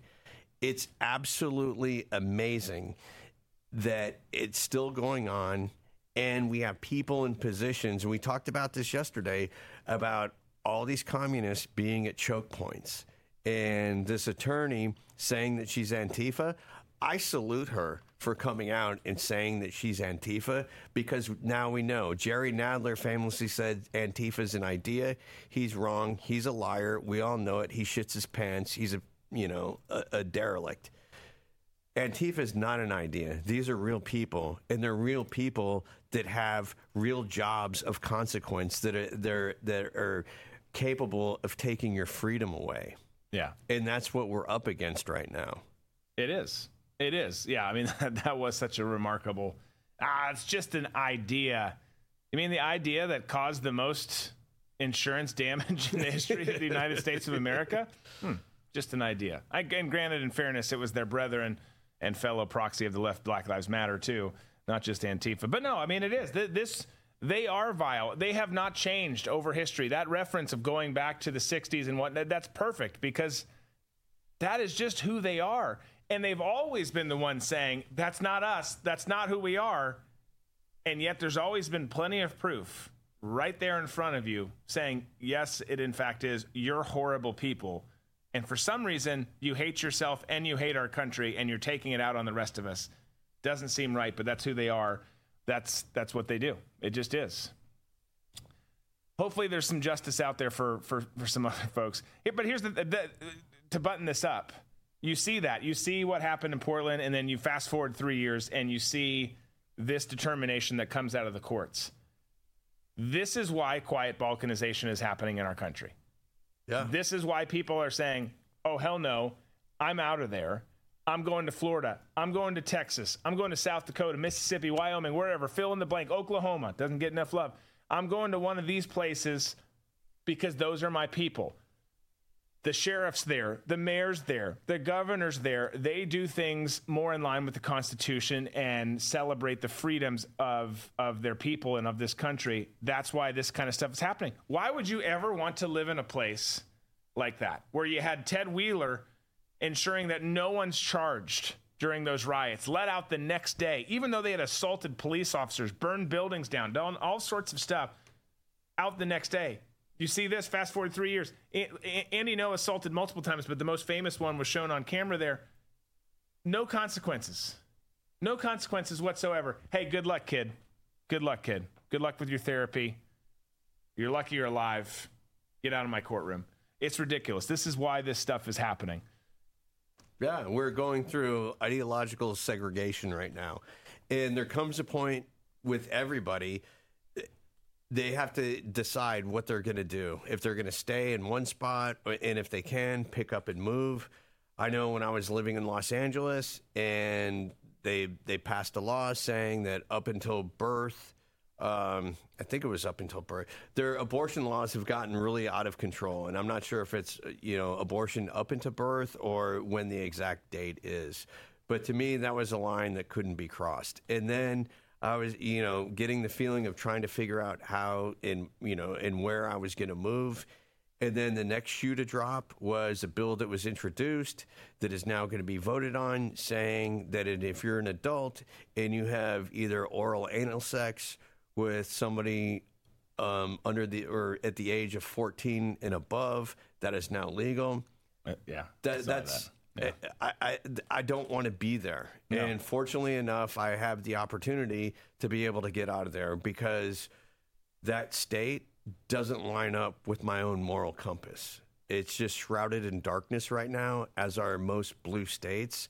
And I know a lot of people who have stayed behind who are like, you know what? I'm going to fight it out. And to me, it's like, you can fight it out all you want, but when you have a super majority, that's going to be it. Yeah and you know turn out the lights when it's over with It, eventually you'll be leaving there yeah no i agree i agree where it's it's the sad but but factual state of where we are as a country and and it sucks and you can try and push back against it which we all should want to and and try and deny it but you can only do that for so long just is where we are Uh, we're going to take a break. That's also where we are in the show. But remember the cocaine at the White House? Well, it turns out the Secret Service and Joe knows who it belongs to, but they're not going to tell us. We'll talk about it on the other side of the break.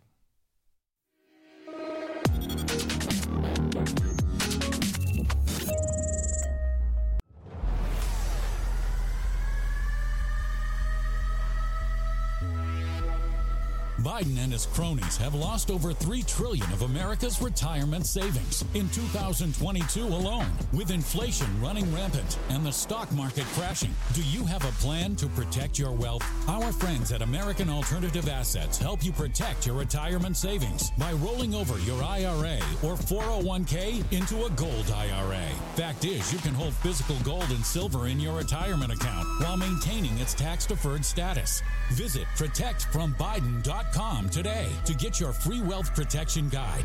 This guide will give you all the answers you need. American Alternative Assets is an A plus and accredited member of the Better Business Bureau. Protect your savings now before it's too late. Visit protectfrombiden.com. Individual results may vary. There is no guarantee that past performance will be indicative of future results.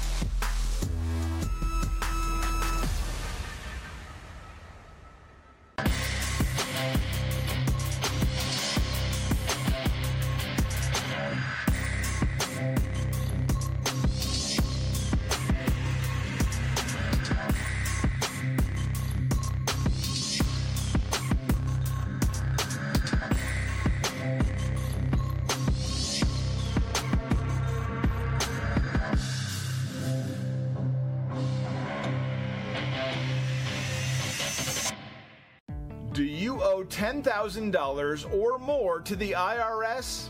Have you been threatened with levies or have unfiled returns? The IRS is hiring 87,000 agents to boost IRS collections, and they have the power to seize assets, freeze bank accounts, and they can even take your home. Tax Network USA can help you today before it's too late. Our CPAs and certified tax experts have proven strategies that work for taxpayers time and time again. These same strategies have saved over $500 million in back taxes, permanently resolving tax debts for good. Stop collections and get relief today before it's too late.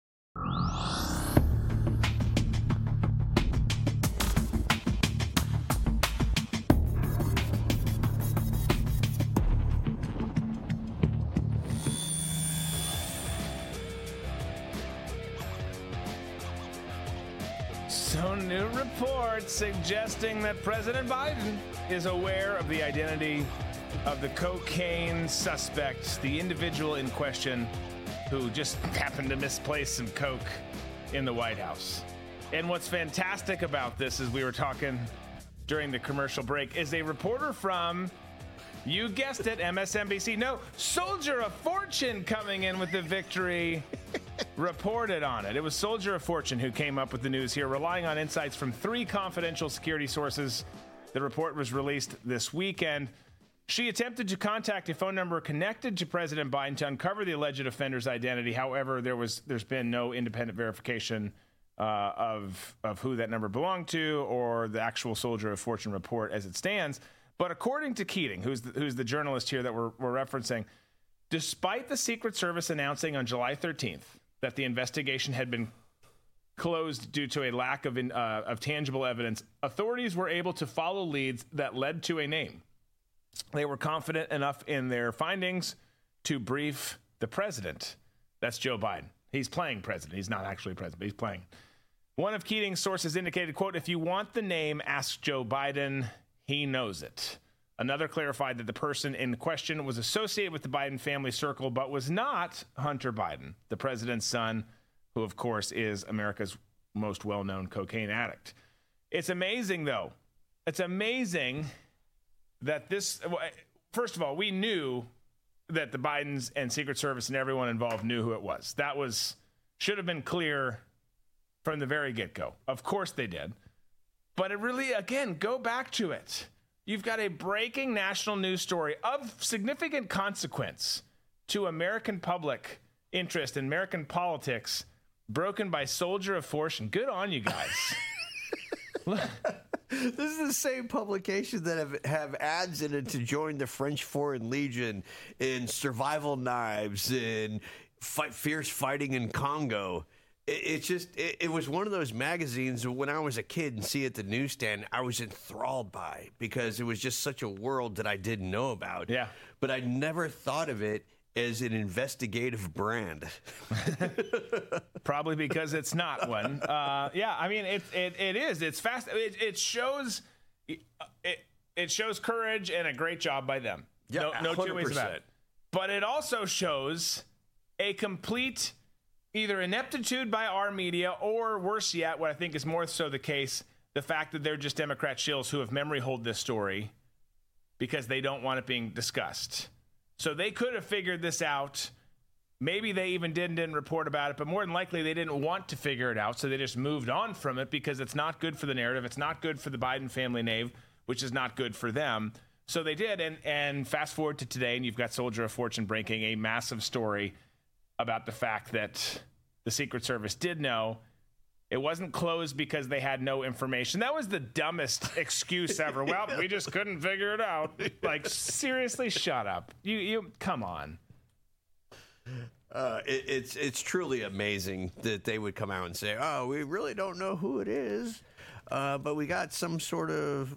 Uh, no, it could be anybody, even though it's down by the Situation Room at an entrance and an exit that is only used by close family members and close cabinet members, and so we can't really narrow it down from there. But obviously, whoever cocaine it was, if it's part of the Biden's, they're saying it's part of the Biden circle. It's either somebody who has their own addiction problems or somebody who's Hunter's enabler. Yeah. I was talking to a family member who Does cocaine? No, who? It, it, but, but- oh yeah, well hey, yeah, they didn't know. You know, they, they didn't know. I was like, all right, well, you but you, you know, you understand that like scientists can understand something that's millions, billions of light years away, what it's made of and what its composition is, right? Yes. So you're telling me that they couldn't figure out in the most secured building in the world that who that cocaine came from? Yeah. All right, this conversation's over. Like I was, so I was like, I can't even deal with I you thought right you were now. going to say something else. I thought a second ago Myers Drambuie was about to start. uh, no, it is interesting though because the question leads to if it's not Hunter allegedly, who who is it? And and to your, to your point, obviously someone in that the term they're using is the Biden orbit. Let's just call it the Biden family circle. Okay, it's in the circle, but that makes sense too, right? Because you you you could uh, look. I didn't grow up a cocaine addict. I don't know if that's a shocker to anyone, but you don't just kind of fall into that. You when you've got money and power and influence like his family does, that kind of stuff is around, and then you get into it, and then you become a total problem to the point where you don't even know if you're sniffing that or parmesan, like is the case for him. You just need something in your nose. That's do all it at is. all times. Yeah. I like to have a drink in my hand at all times. I get it, but I don't put stuff in my nose or my butt. Those are my rules. I stick pretty firm to them. Pretty okay? solid. Pretty solid, right? But it makes sense that the there's other people in the family who who who behave this way and that they would be enabling him or just doing the same stuff he is and it's just not as, as public because they're not filming themselves with russian hookers doing doing blow which is again the dumbest thing ever. If you're going to be a social misfit don't put it on camera for the world to see. And then when you do put it on camera don't give the laptop that has all the pictures and videos to some random guy who looks like the guy from mythbusters The biggest red flag for me, and I know a lot about like subcultures and fringe dwellers and various other deviant behaviors, is the fact that when the lab tests came back and the cocaine tested as medical grade cocaine, that sent uh, that sent a light bulb off in my head, knowing that whoever is in possession of this cocaine has somebody who's ha, who has access to somebody to get the really good stuff Right. that is used it for anesthesia. It is be able to be able to get it pure because it, it didn't test for any fentanyl in it. And if you're buying street cocaine nowadays, the chances of you getting fentanyl in that cocaine, no matter how small the trace amount, is almost 100%. And the fact that there was no fentanyl in it and it came and it was pharmaceutical grade, it was obviously somebody that was well connected. And if you do have a drug addict within the president of the United States' family, the last thing that you want is an overdose. So you better make damn well sure that he's not going out on the street to purchase his drugs and somehow the drugs are getting to him in the purest state possible. Yeah. Fair point. And you've, y- yeah, fair point. Yes. And my my whole thing is with the video footage. The, you know, even if I feel like if this video footage of him where he's with some hooker or whatever, he always turns the camera around to be like, "Hey, yeah, it's me." And even if it were to go, I'd be like, "Are you sure that's?" They would probably. Be, I don't. We can't tell you if that's Hunter Biden or not. But if you or I were to post something and we never showed our face, it'd be like, "Well, according to the metadata, we'd be able to pinpoint your location down to the down to the inch, and we know exactly that yes, it was you, Disco, that did this." He's showing his face in these videos and these photos, and they're like, "Nothing to see here. It's okay." He, he's a bold. Here's the thing, too. He's I always wearing a scarf too, or dark something. down this. that He did one at one point. Uh, he's fondling himself in another one. Has have you seen yourself have sex? It's not glorious. It's not the way that it is. I mean, who? Uh, he feel, Tom's looking at me like I'm feeling like you're trying to challenge me. I'm not challenging you. Please don't bring any. of those videos. All of I'm he's just like, saying, "Disco, roll it." like, I guess you've got to be on cocaine and stuff to be like, yeah, this is gonna be good. Like, no, it's not. It's it's it's not like the movies. It's rarely like that, especially for the males. Uh, Maybe not for the females in terms of their beauty. M- most men are hideous. Okay, you're not Idris Elba. Call me, you sexy bitch. You're not like him though. Okay, it's it's just that it's not that way. It's like it's like Elon Musk is going to be laying on top of Mark Zuckerberg, breathing heavily. That's what it is. It's not attractive. You add cocaine in, it just gets worse, and you've broken that many more laws. I don't get it. Yeah, you're absolutely right. When when it comes to sex tapes or pornography, the woman is always looks like this majestic creature. And the man looks like some Neanderthal that just crawled out of a cave and is like, oh, me want to have sex. you know? And then just goes through this whole th- ritual of like very perfunctory, but the woman seems to, you know, you could just see like, you know the where she's going in her mind and you know how beautiful it all is and then you cut to the dude who's like fee fi fo fum uh, uh, uh. Maybe that's the play, though, right? They're like, I feel good around you. You make me feel good. Not because you say things, but because you're hideous. you, you, you, make me a next level person. You're welcome, ladies. You're welcome. That's what we're here for. Okay, Trump is is saying that even if a gag, we talked yesterday about a gag order, right? Jack Smith and, and the left wanted to, to put a gag order on. He's saying not stopping. Uh uh not up in here. Gonna keep talking, even if there's a, a gag order put in place. Torpedoes be damned. I'm going to share my message with my peeps. We'll talk about that. We got several other stories before we get to the post show press conference today. Stick with us.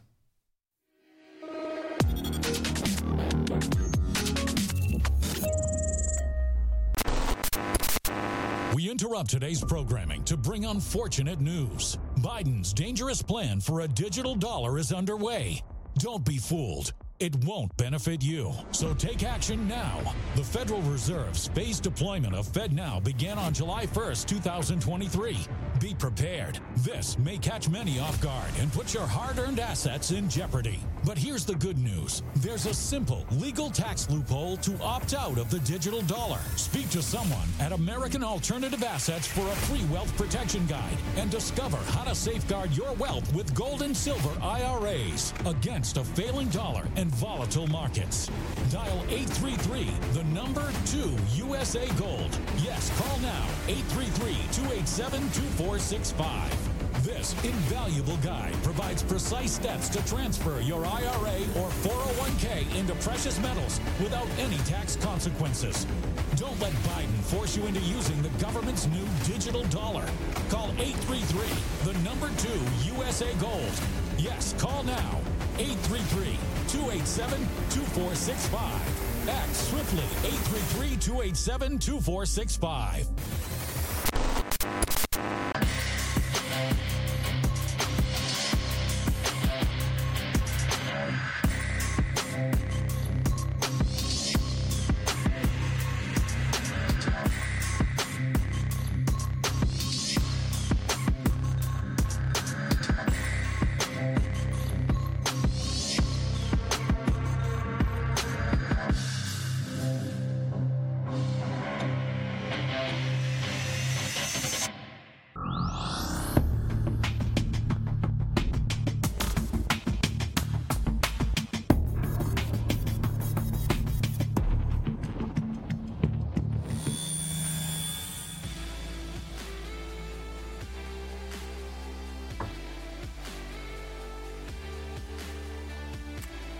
Trump says he'll fight the gag order if Jack Smith and the special counsel issue one,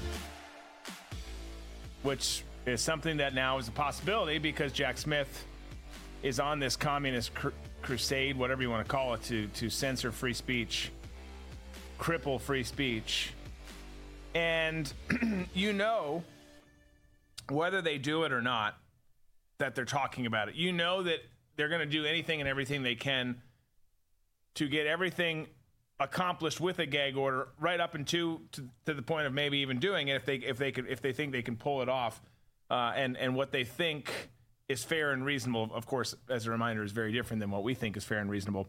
But i want to read an excerpt from an ap article here and and just kind of show how biased they are here. We're going to kind of just walk through it a little bit says this former President Donald Trump on Tuesday kept up his attacks on special counsel Jack Smith and vowed to continue talking about his criminal cases even as prosecutors sought a protective order, remember that word, to limit the evidence that Trump and his team could share.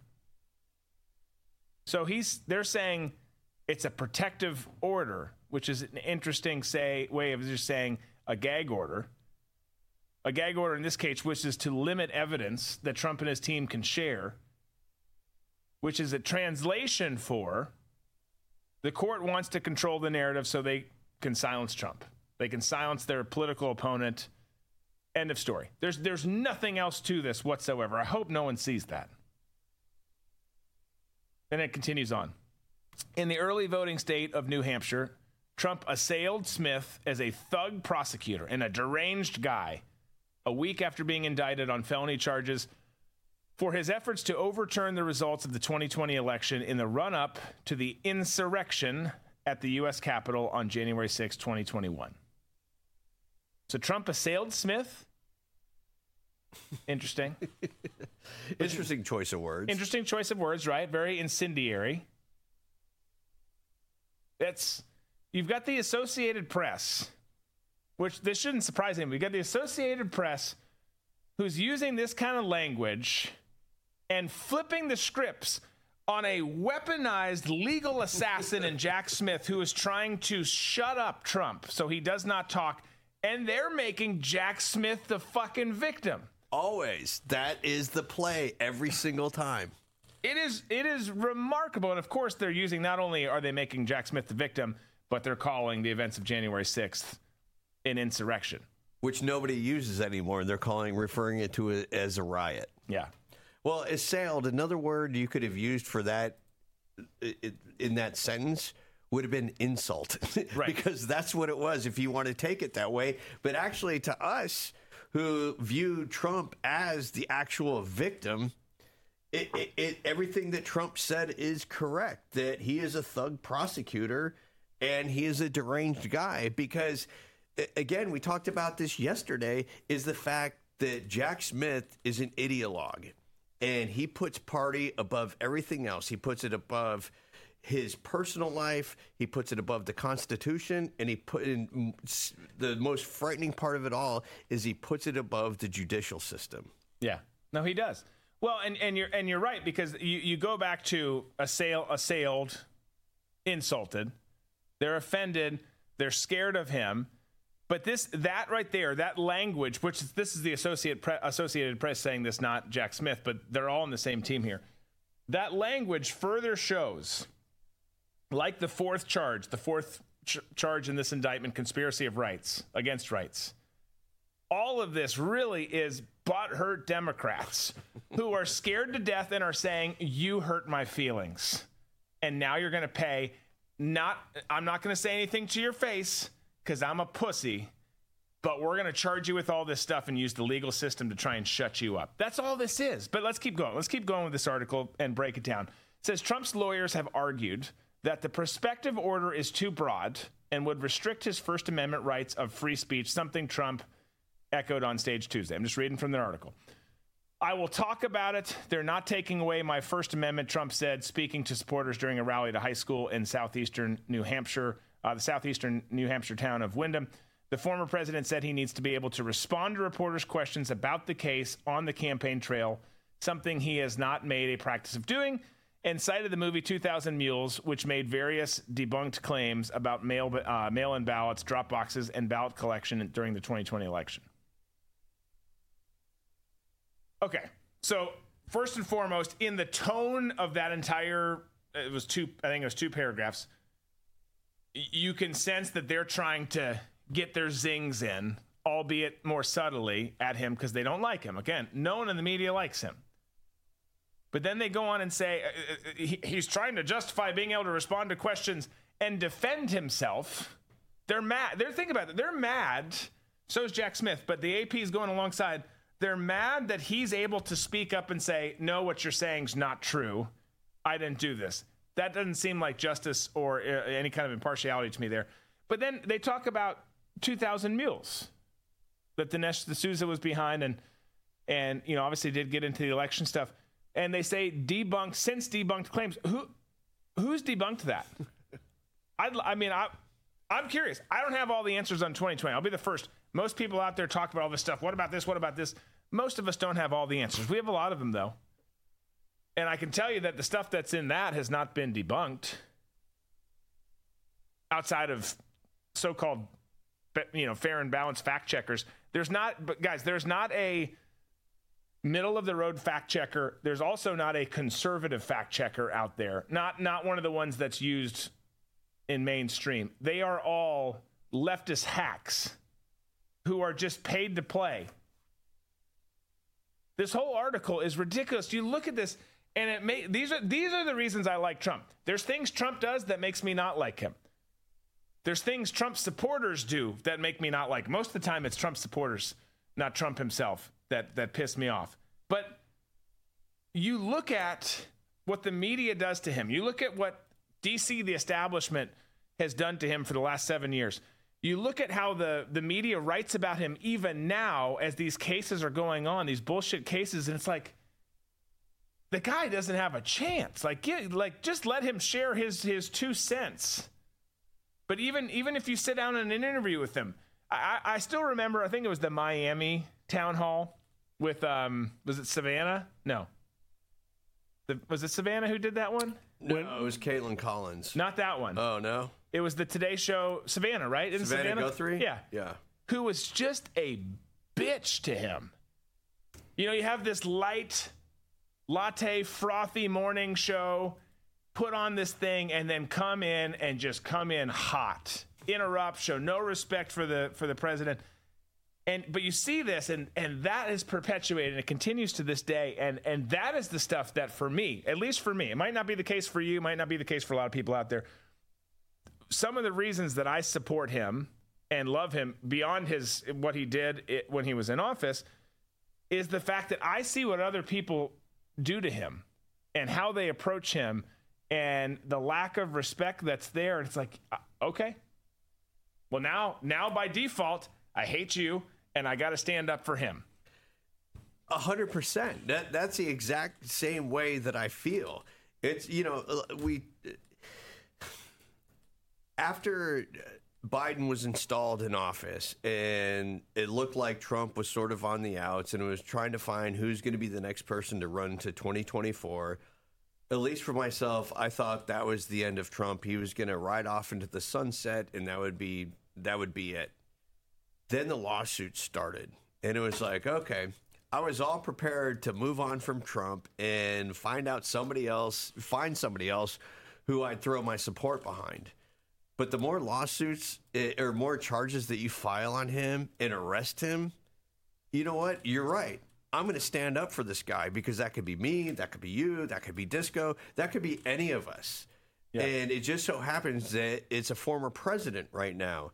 And if they're going to do that to a former president, they will just railroad the hell out of any just average run of the mill, everyday American. And to me, by Democrats escalating the force that they're using, it's like, okay, you're escalating your force. We're going to escalate ours, whether it be, you know, the, uh, how we pick on people, what we write about them, you know, that kind of force. Not like, I'm not talking physical force or any dumb shit stuff like that, but I'm talking drawing a line in the sand and becoming entrenched and willing to, you know, have his back. Yeah. Because he is getting totally railroaded by the system and by these communists that are installed in this system and who have the the game rigged. Yeah. No, absolutely. He is. And to be clear, me me saying all this stuff is not me saying that's my guy, that's the direction I'm going. I haven't done that yet. I'm not planning on doing that anytime soon. But that is why I like the guy. That is why I like the guy. That's why I think most of us should like it. And I agree with you, Tom. It this there there has to be if if if you're really honestly, if you're at the point now in time in 2023 where you haven't drawn at least some sort of line in the sand, even if you just kind of like very Broadway cowboy ish drag your toe across the top. I, what are you What are you waiting for? What are you waiting for? This is an us versus them proposition, and what's on the line are your freedoms, your kids' freedom. Forget your freedoms. What's What's really on the line is the future of this country and what it looks like for your children and your children's children. No one, no one is comfortable raising their kids in this current environment. It's terrifying. I can tell you with with four kids under 13, I'm terrified.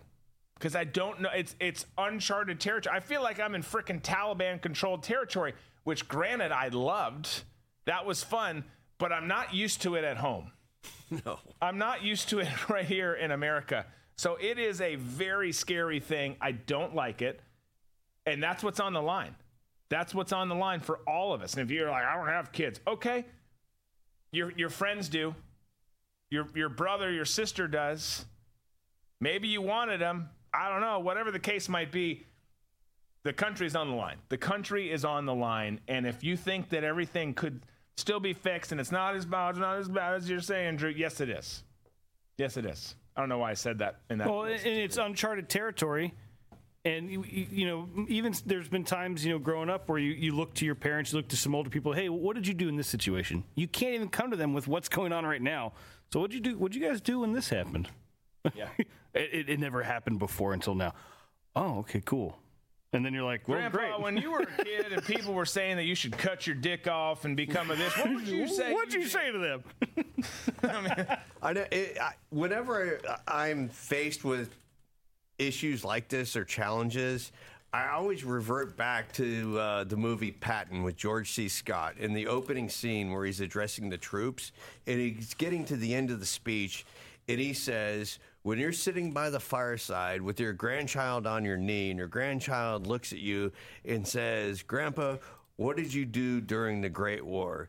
You can either say, I stayed home in Louisiana and shoveled shit, or I was in the fight. And that's, to me, that resonates a lot whenever I come to a, point in life where I have to make a decision because I think about, it, you know, if, if and when my kids have kids and I have grandchildren and they come to me and ask that question, I can say, you know what? I went to Afghanistan twice. I made films for our country.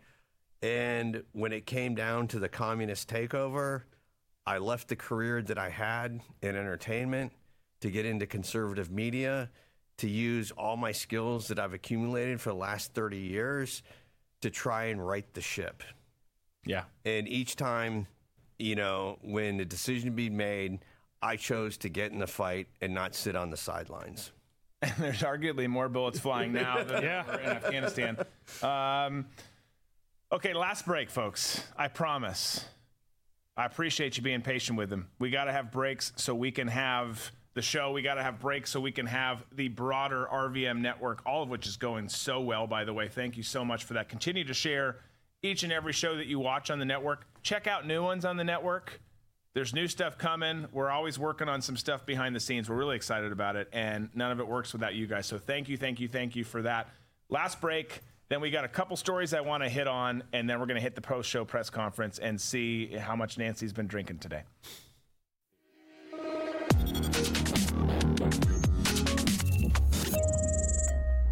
Get more of Drew, and this is my show with Coin Club exclusively on the RVM network. Coin Club members get a This Is My Show challenge coin, an exclusive Friday morning show for Coin Club members only, automatic entry into show related sweepstakes, and other in studio bonuses. Plus, members get access to all other premium content on the RVM network and no ads on written content on redvoicemedia.com. So join the club and carry your coin with pride. Go to dbcoinclub.com. Military and first responders get 30% off their memberships. Again, that's dbcoinclub.com. Current Drew Crew members need not apply. Military and first responder discounts are available on monthly or annual memberships. All members, regardless of subscription type, are automatically entered into sweepstakes. However, challenge coins are only issued to annual members. Learn more at dbcoinclub.com.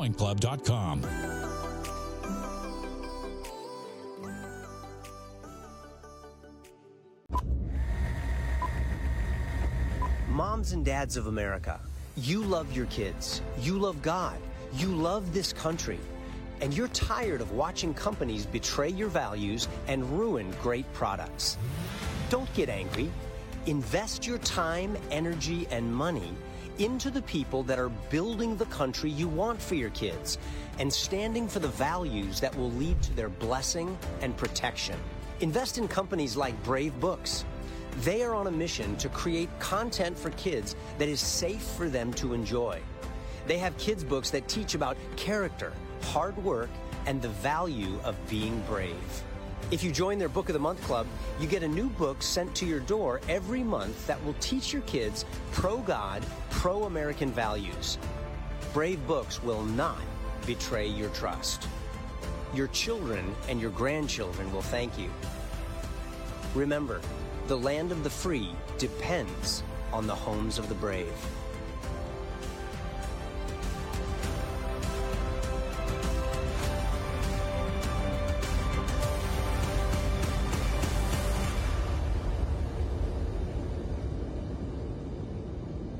This one's on me, bud.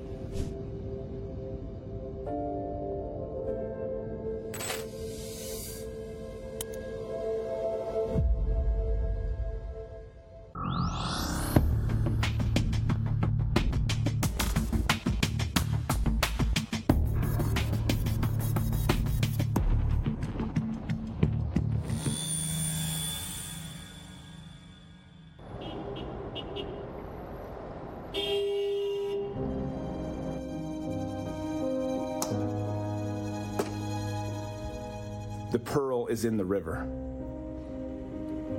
The crow flies at midnight. Titwillow, Titwillow, you magnificent Titwillow.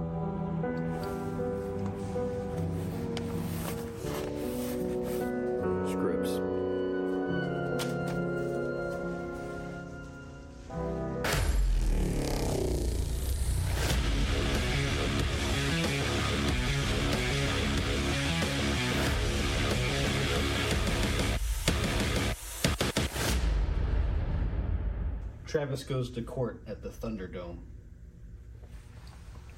The busboy lactates.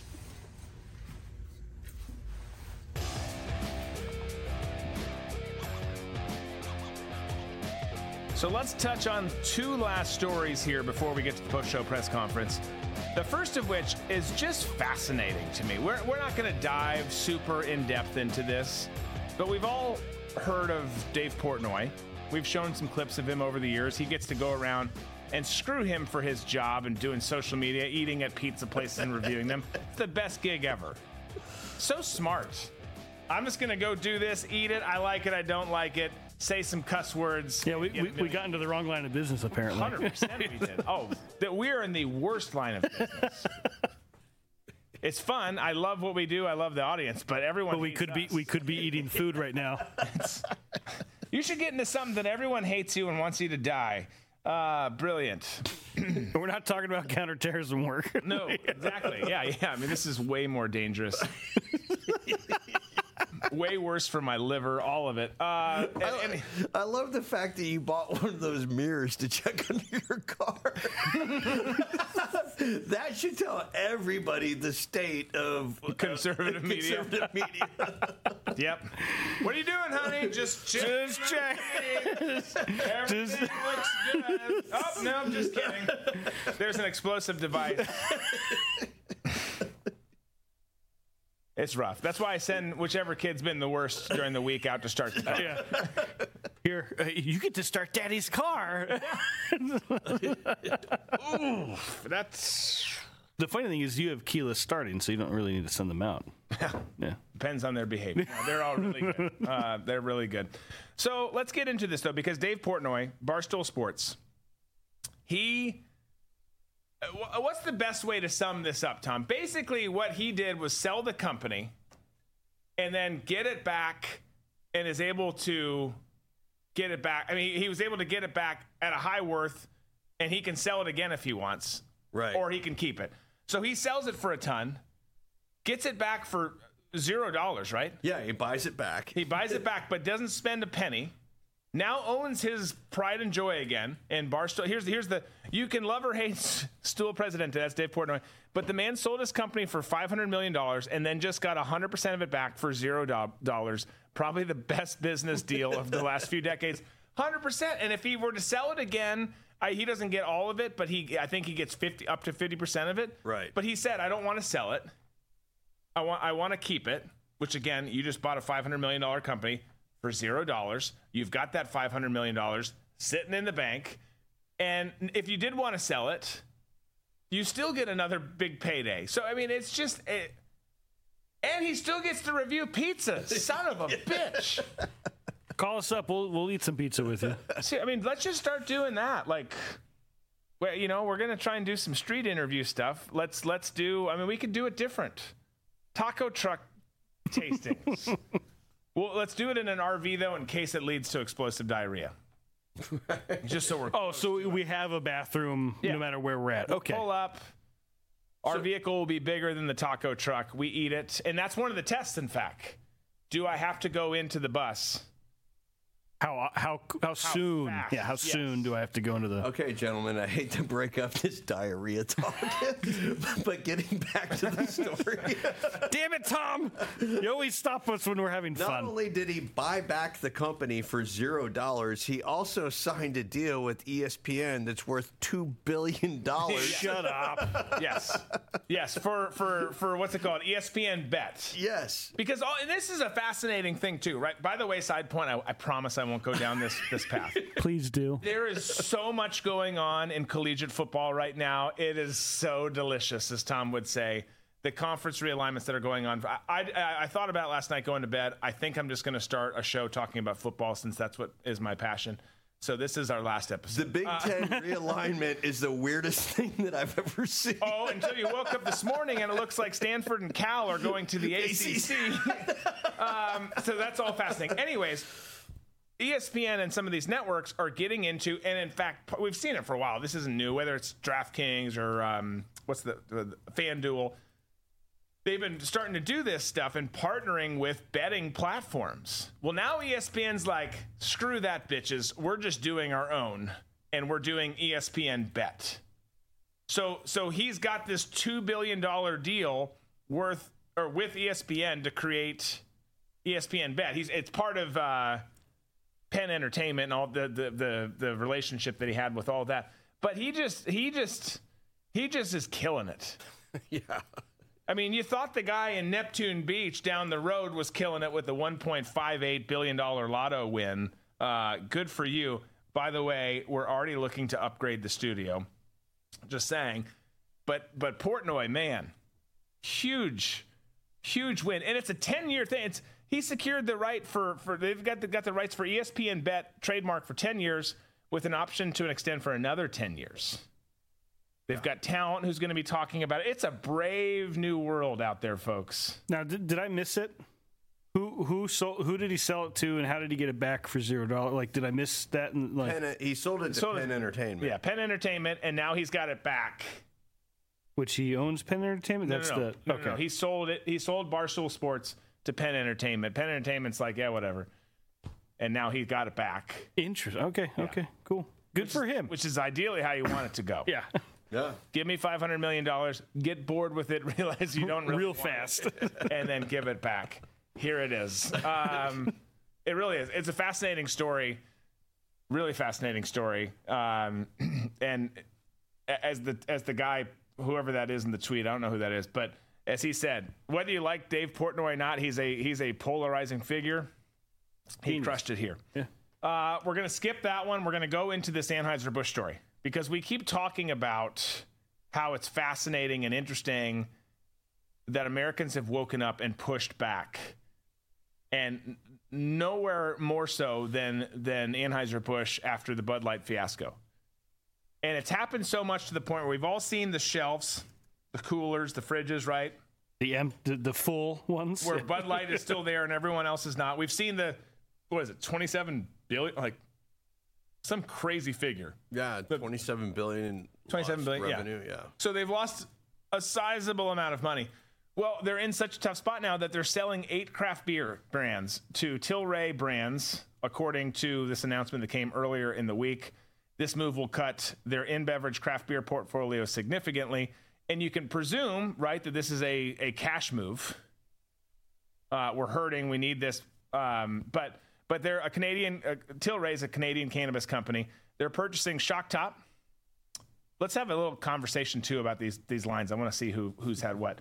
But Shock Top, Breckenridge Brewery, Blue Point Brewery Company, Ten Barrel Brewing Company, Red Hook Brewery, Widmer Brothers Brewing, Square Mile Cider Company, and Hibnail Energy as a side part of the deal. They're also getting Deuce Juice, um, which just goes with it. Which of those beers have you had, Tom? I believe that I've had Blue Point. That sounds familiar. In some kind of weird drunken night in some bar somewhere. Um, Red Hook definitely, and uh, Shock Top definitely. Not Shock like Shock Top and Blue Moon. I mean, I can have like one of them, and, and that's it. Yeah. there's they're not like a go-to beer for me. Not my jam either. But I, that's the only one I've had. Shock Top's the only one of those that I've, I've in fact even heard of. Red Hook, I thought I looked it up earlier. I thought it was this this beer that I've had that's a, a gluten free beer, and it's not. And I don't remember what that one is. Um, but I thought that, that that's what that was. Maybe like their their gluten free line, but it's it's not. But yeah. But uh, uh, so this deal, all that to say, Uh, I'm sorry, and I also had HiBall Energy, and they're usually found in um, uh, Whole Foods. okay. Look at you, you hoity-toity. it's not me. It's when I get dragged along there by my wife. Okay, fair enough. But the deal is expected to be finalized in September later this year for $85 million. And uh, really, uh, we, we've seen so many shakeups. The biggest, the, the, the, not necessarily the shakeup, but the loss, the impact of this being the financial impact with $27 billion since the Dylan Mulvaney disaster. But we've seen them and their brands all just in this perilous state, right? They're, they're in collapse and things just keep getting worse. And now, because of this, you've got a cannabis company coming in and, and buying them, and probably at a, at a reasonable rate, which is a good cash grab for Anheuser-Busch, who is just leeching money at this point. Like, what do we do? We can't afford to sustain these things. It would be nice nice to have some cash come in. Again, I don't know if that's the mindset behind, but that's what makes sense from a business business mindset behind it. Um, but it's it's an interesting play by what's it called? Til Tilden Tilray. Sorry, Tilray, the cannabis company who's buying it, uh, because cannabis shops and consumption is accelerating across the globe. Now you've got this. Now Yeah. you've got this at your disposal. You've just got something else you can offer. Yeah, I think that cannabis companies are going to be the new like giant brewers, like the uh, Stella Artois and the Anheuser Busches. They're they're just they're they're going to take over the market once uh, marijuana starts getting legalized in more states. Do you think Bud Light ever recovers? No, I think uh, Bud Light, the way it's going, i i if it does recover, it's going to take generations. But the way that I see the whole the the the marijuana companies, the the growth of marijuana, I see Bud Light. You know how you go into those old candy stores and, or a candy store and they have like like Moxie Cola up on you know on a shelf that you can buy, or some other random like you know grape Nehi that you can't get in the grocery store. I think that's what's going to turn into Bud Light. You're going to go into a craft beer place sometime, and it just won't be as prevalent. It'll be one of these little oddities that you get. Yeah, it won't be. I'm walking into the stadium uh, down in Tampa for the concert this weekend, and you see what you do in most stadiums big Bud Light banners, right? Because a lot of the stadiums and leagues have, have partnered with them. And I was thinking, walking in, I'm like, man, that's not going to be there for long. No. They're not going to be able to afford those kind of deals. Yeah. It's it's gonna it's someone else's turn to have those have those sign. It's definitely going to change. Uh, that's for sure. And that's what you get. That's what you get, right? You make that kind of a decision. Again, you, and you could have done it so differently. It's okay to accept other people, to go after them, try and make them consumers, to be loving to other people, but to abandon 93% of the population for seven is just a foolhardy move. Man, it was so freaking dumb. Absolutely dumb. Hold on. Are you okay? Yeah, I just saw some football talk going on in the chat, and I, literally, I was like, "Did, did something bad just happen?" no, something something good's happening. Um, We'll talk more about that, Andy. Um, but let's uh, let's do this. We're going to wrap up the show. We're going to get to the post show press conference because we got RVM Roundup coming up here in ten minutes. We got to make sure that we t- we toss things over to that tomorrow, folks. Last day of the full week. We'll have three hours, three to six p.m. Eastern as usual. Friday is Coin Club. Sign up for Coin Club at dbcoinclub.com. Annual members get a challenge coin. Military, first responders, you get 30% off your membership, whether you go monthly or annual. Everyone gets entered into contest. Everyone gets the Friday morning show at 11 a.m. Eastern. And when Booze and Banter comes back and we've got some ideas about it, you'll have access to that too. So please check it out. Um, check it out. Go to dbcoinclub.com. That's also where you go to watch. We'll be here normal time tomorrow. We hope you have a great night. Stick around for the post show press conference and for RVM Roundup. Be safe, be smart, be free.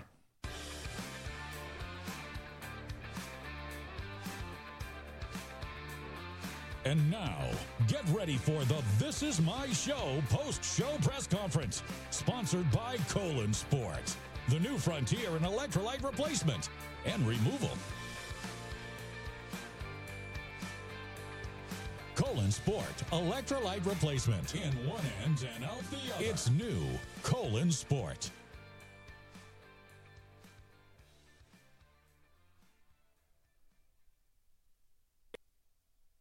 All right, let's do it here. lots, lots of uh, content that we covered again today, and man, I got excited at the end there because we started talking about. I started talking about kind of taking us off track. Granted, on the college football realignment stuff that's happening, uh, we'll have to do a segment on that somewhere just so I can get my fix. Talk about it. this time of year. By the way, is great because you can start listening to talk radio, uh, and it starts getting good again because it's not off season stuff. But uh, anyways, I digress to the uh, to the stories today. Covered a lot, a lot of Trump stuff. We got we had some DeSantis stuff. DeSantis wants to start taking people out of the border, which I don't totally disagree with. Um, the cocaine stuff at the White House, man, a lot there, a lot there. The the Mike Pence commercial though, just wow, just wow. Talk about being out of touch with everyday Americans. Uh, that that was that was quite the example. But I know we're short on time, so let's uh, let's take some questions. Let's let's take the first one. Hey Drew, it's Teddy Tankeray from Teddy T- Teddy's Talks. Hey Teddy. Yeah, just uh, you know, thanks again. Awesome, awesome to be here.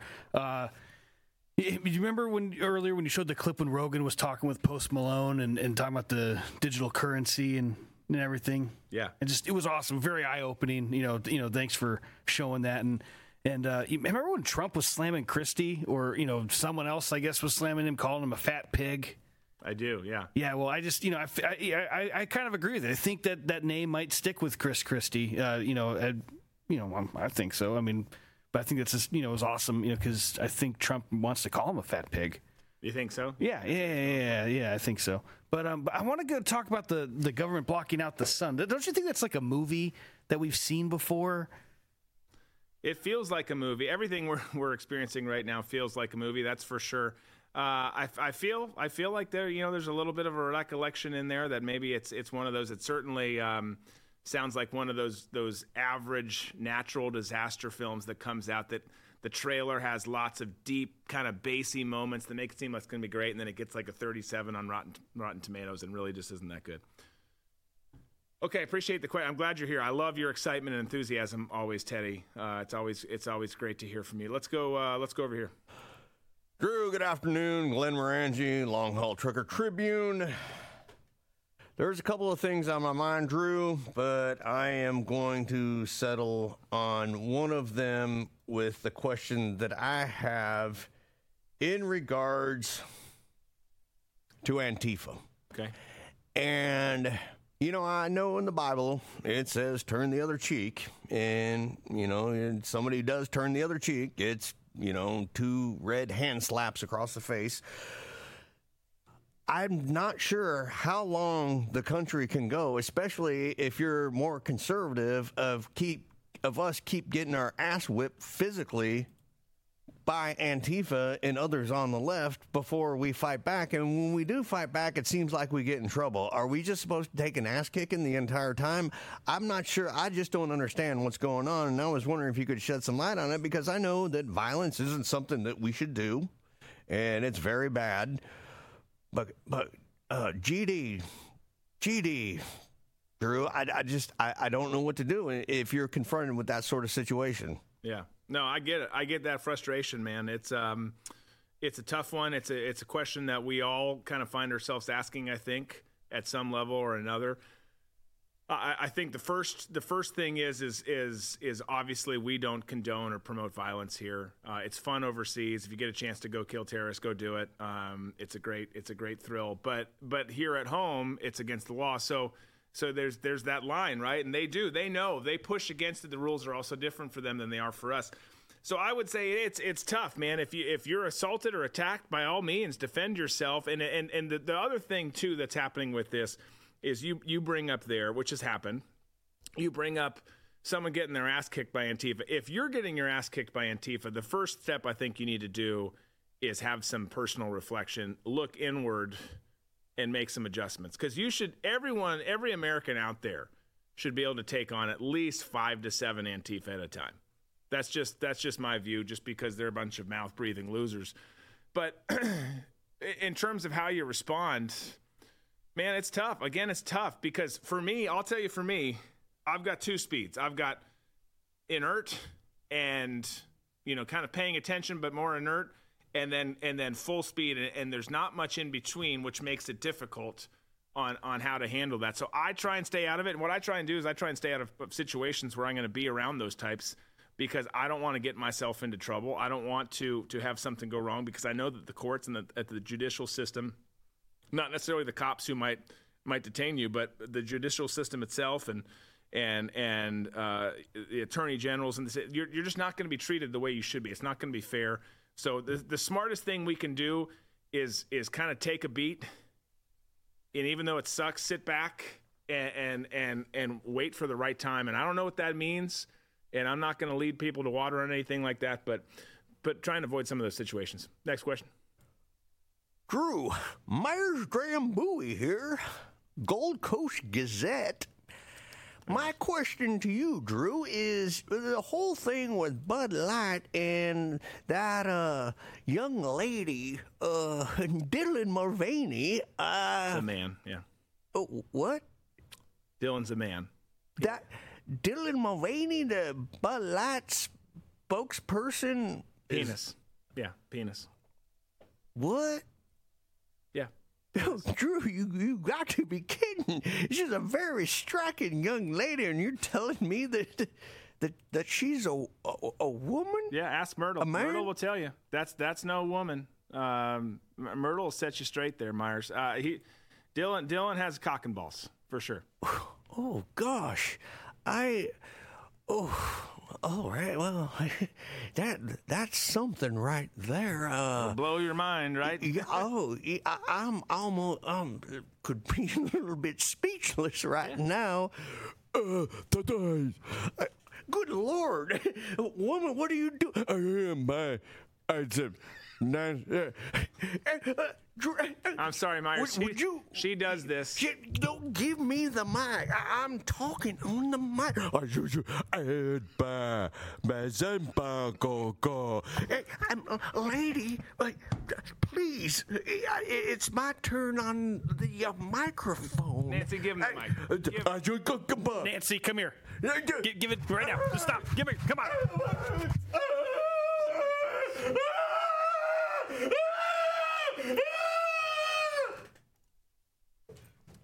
Sorry about that, Drew. Yeah. Um, well, I'm sorry too. I'm sorry too. We're we're out of time. Nancy always seems to ruin things. Myers, I hope that your wrist is okay. Really do. Get some peach cobbler. Talk talk to your wife Myrtle about Dylan Mulvaney. Uh, just don't be fooled by the spaghetti straps and the the eyeliner. Uh, there's there's something south down there that you don't want in you. We hope you have a great day.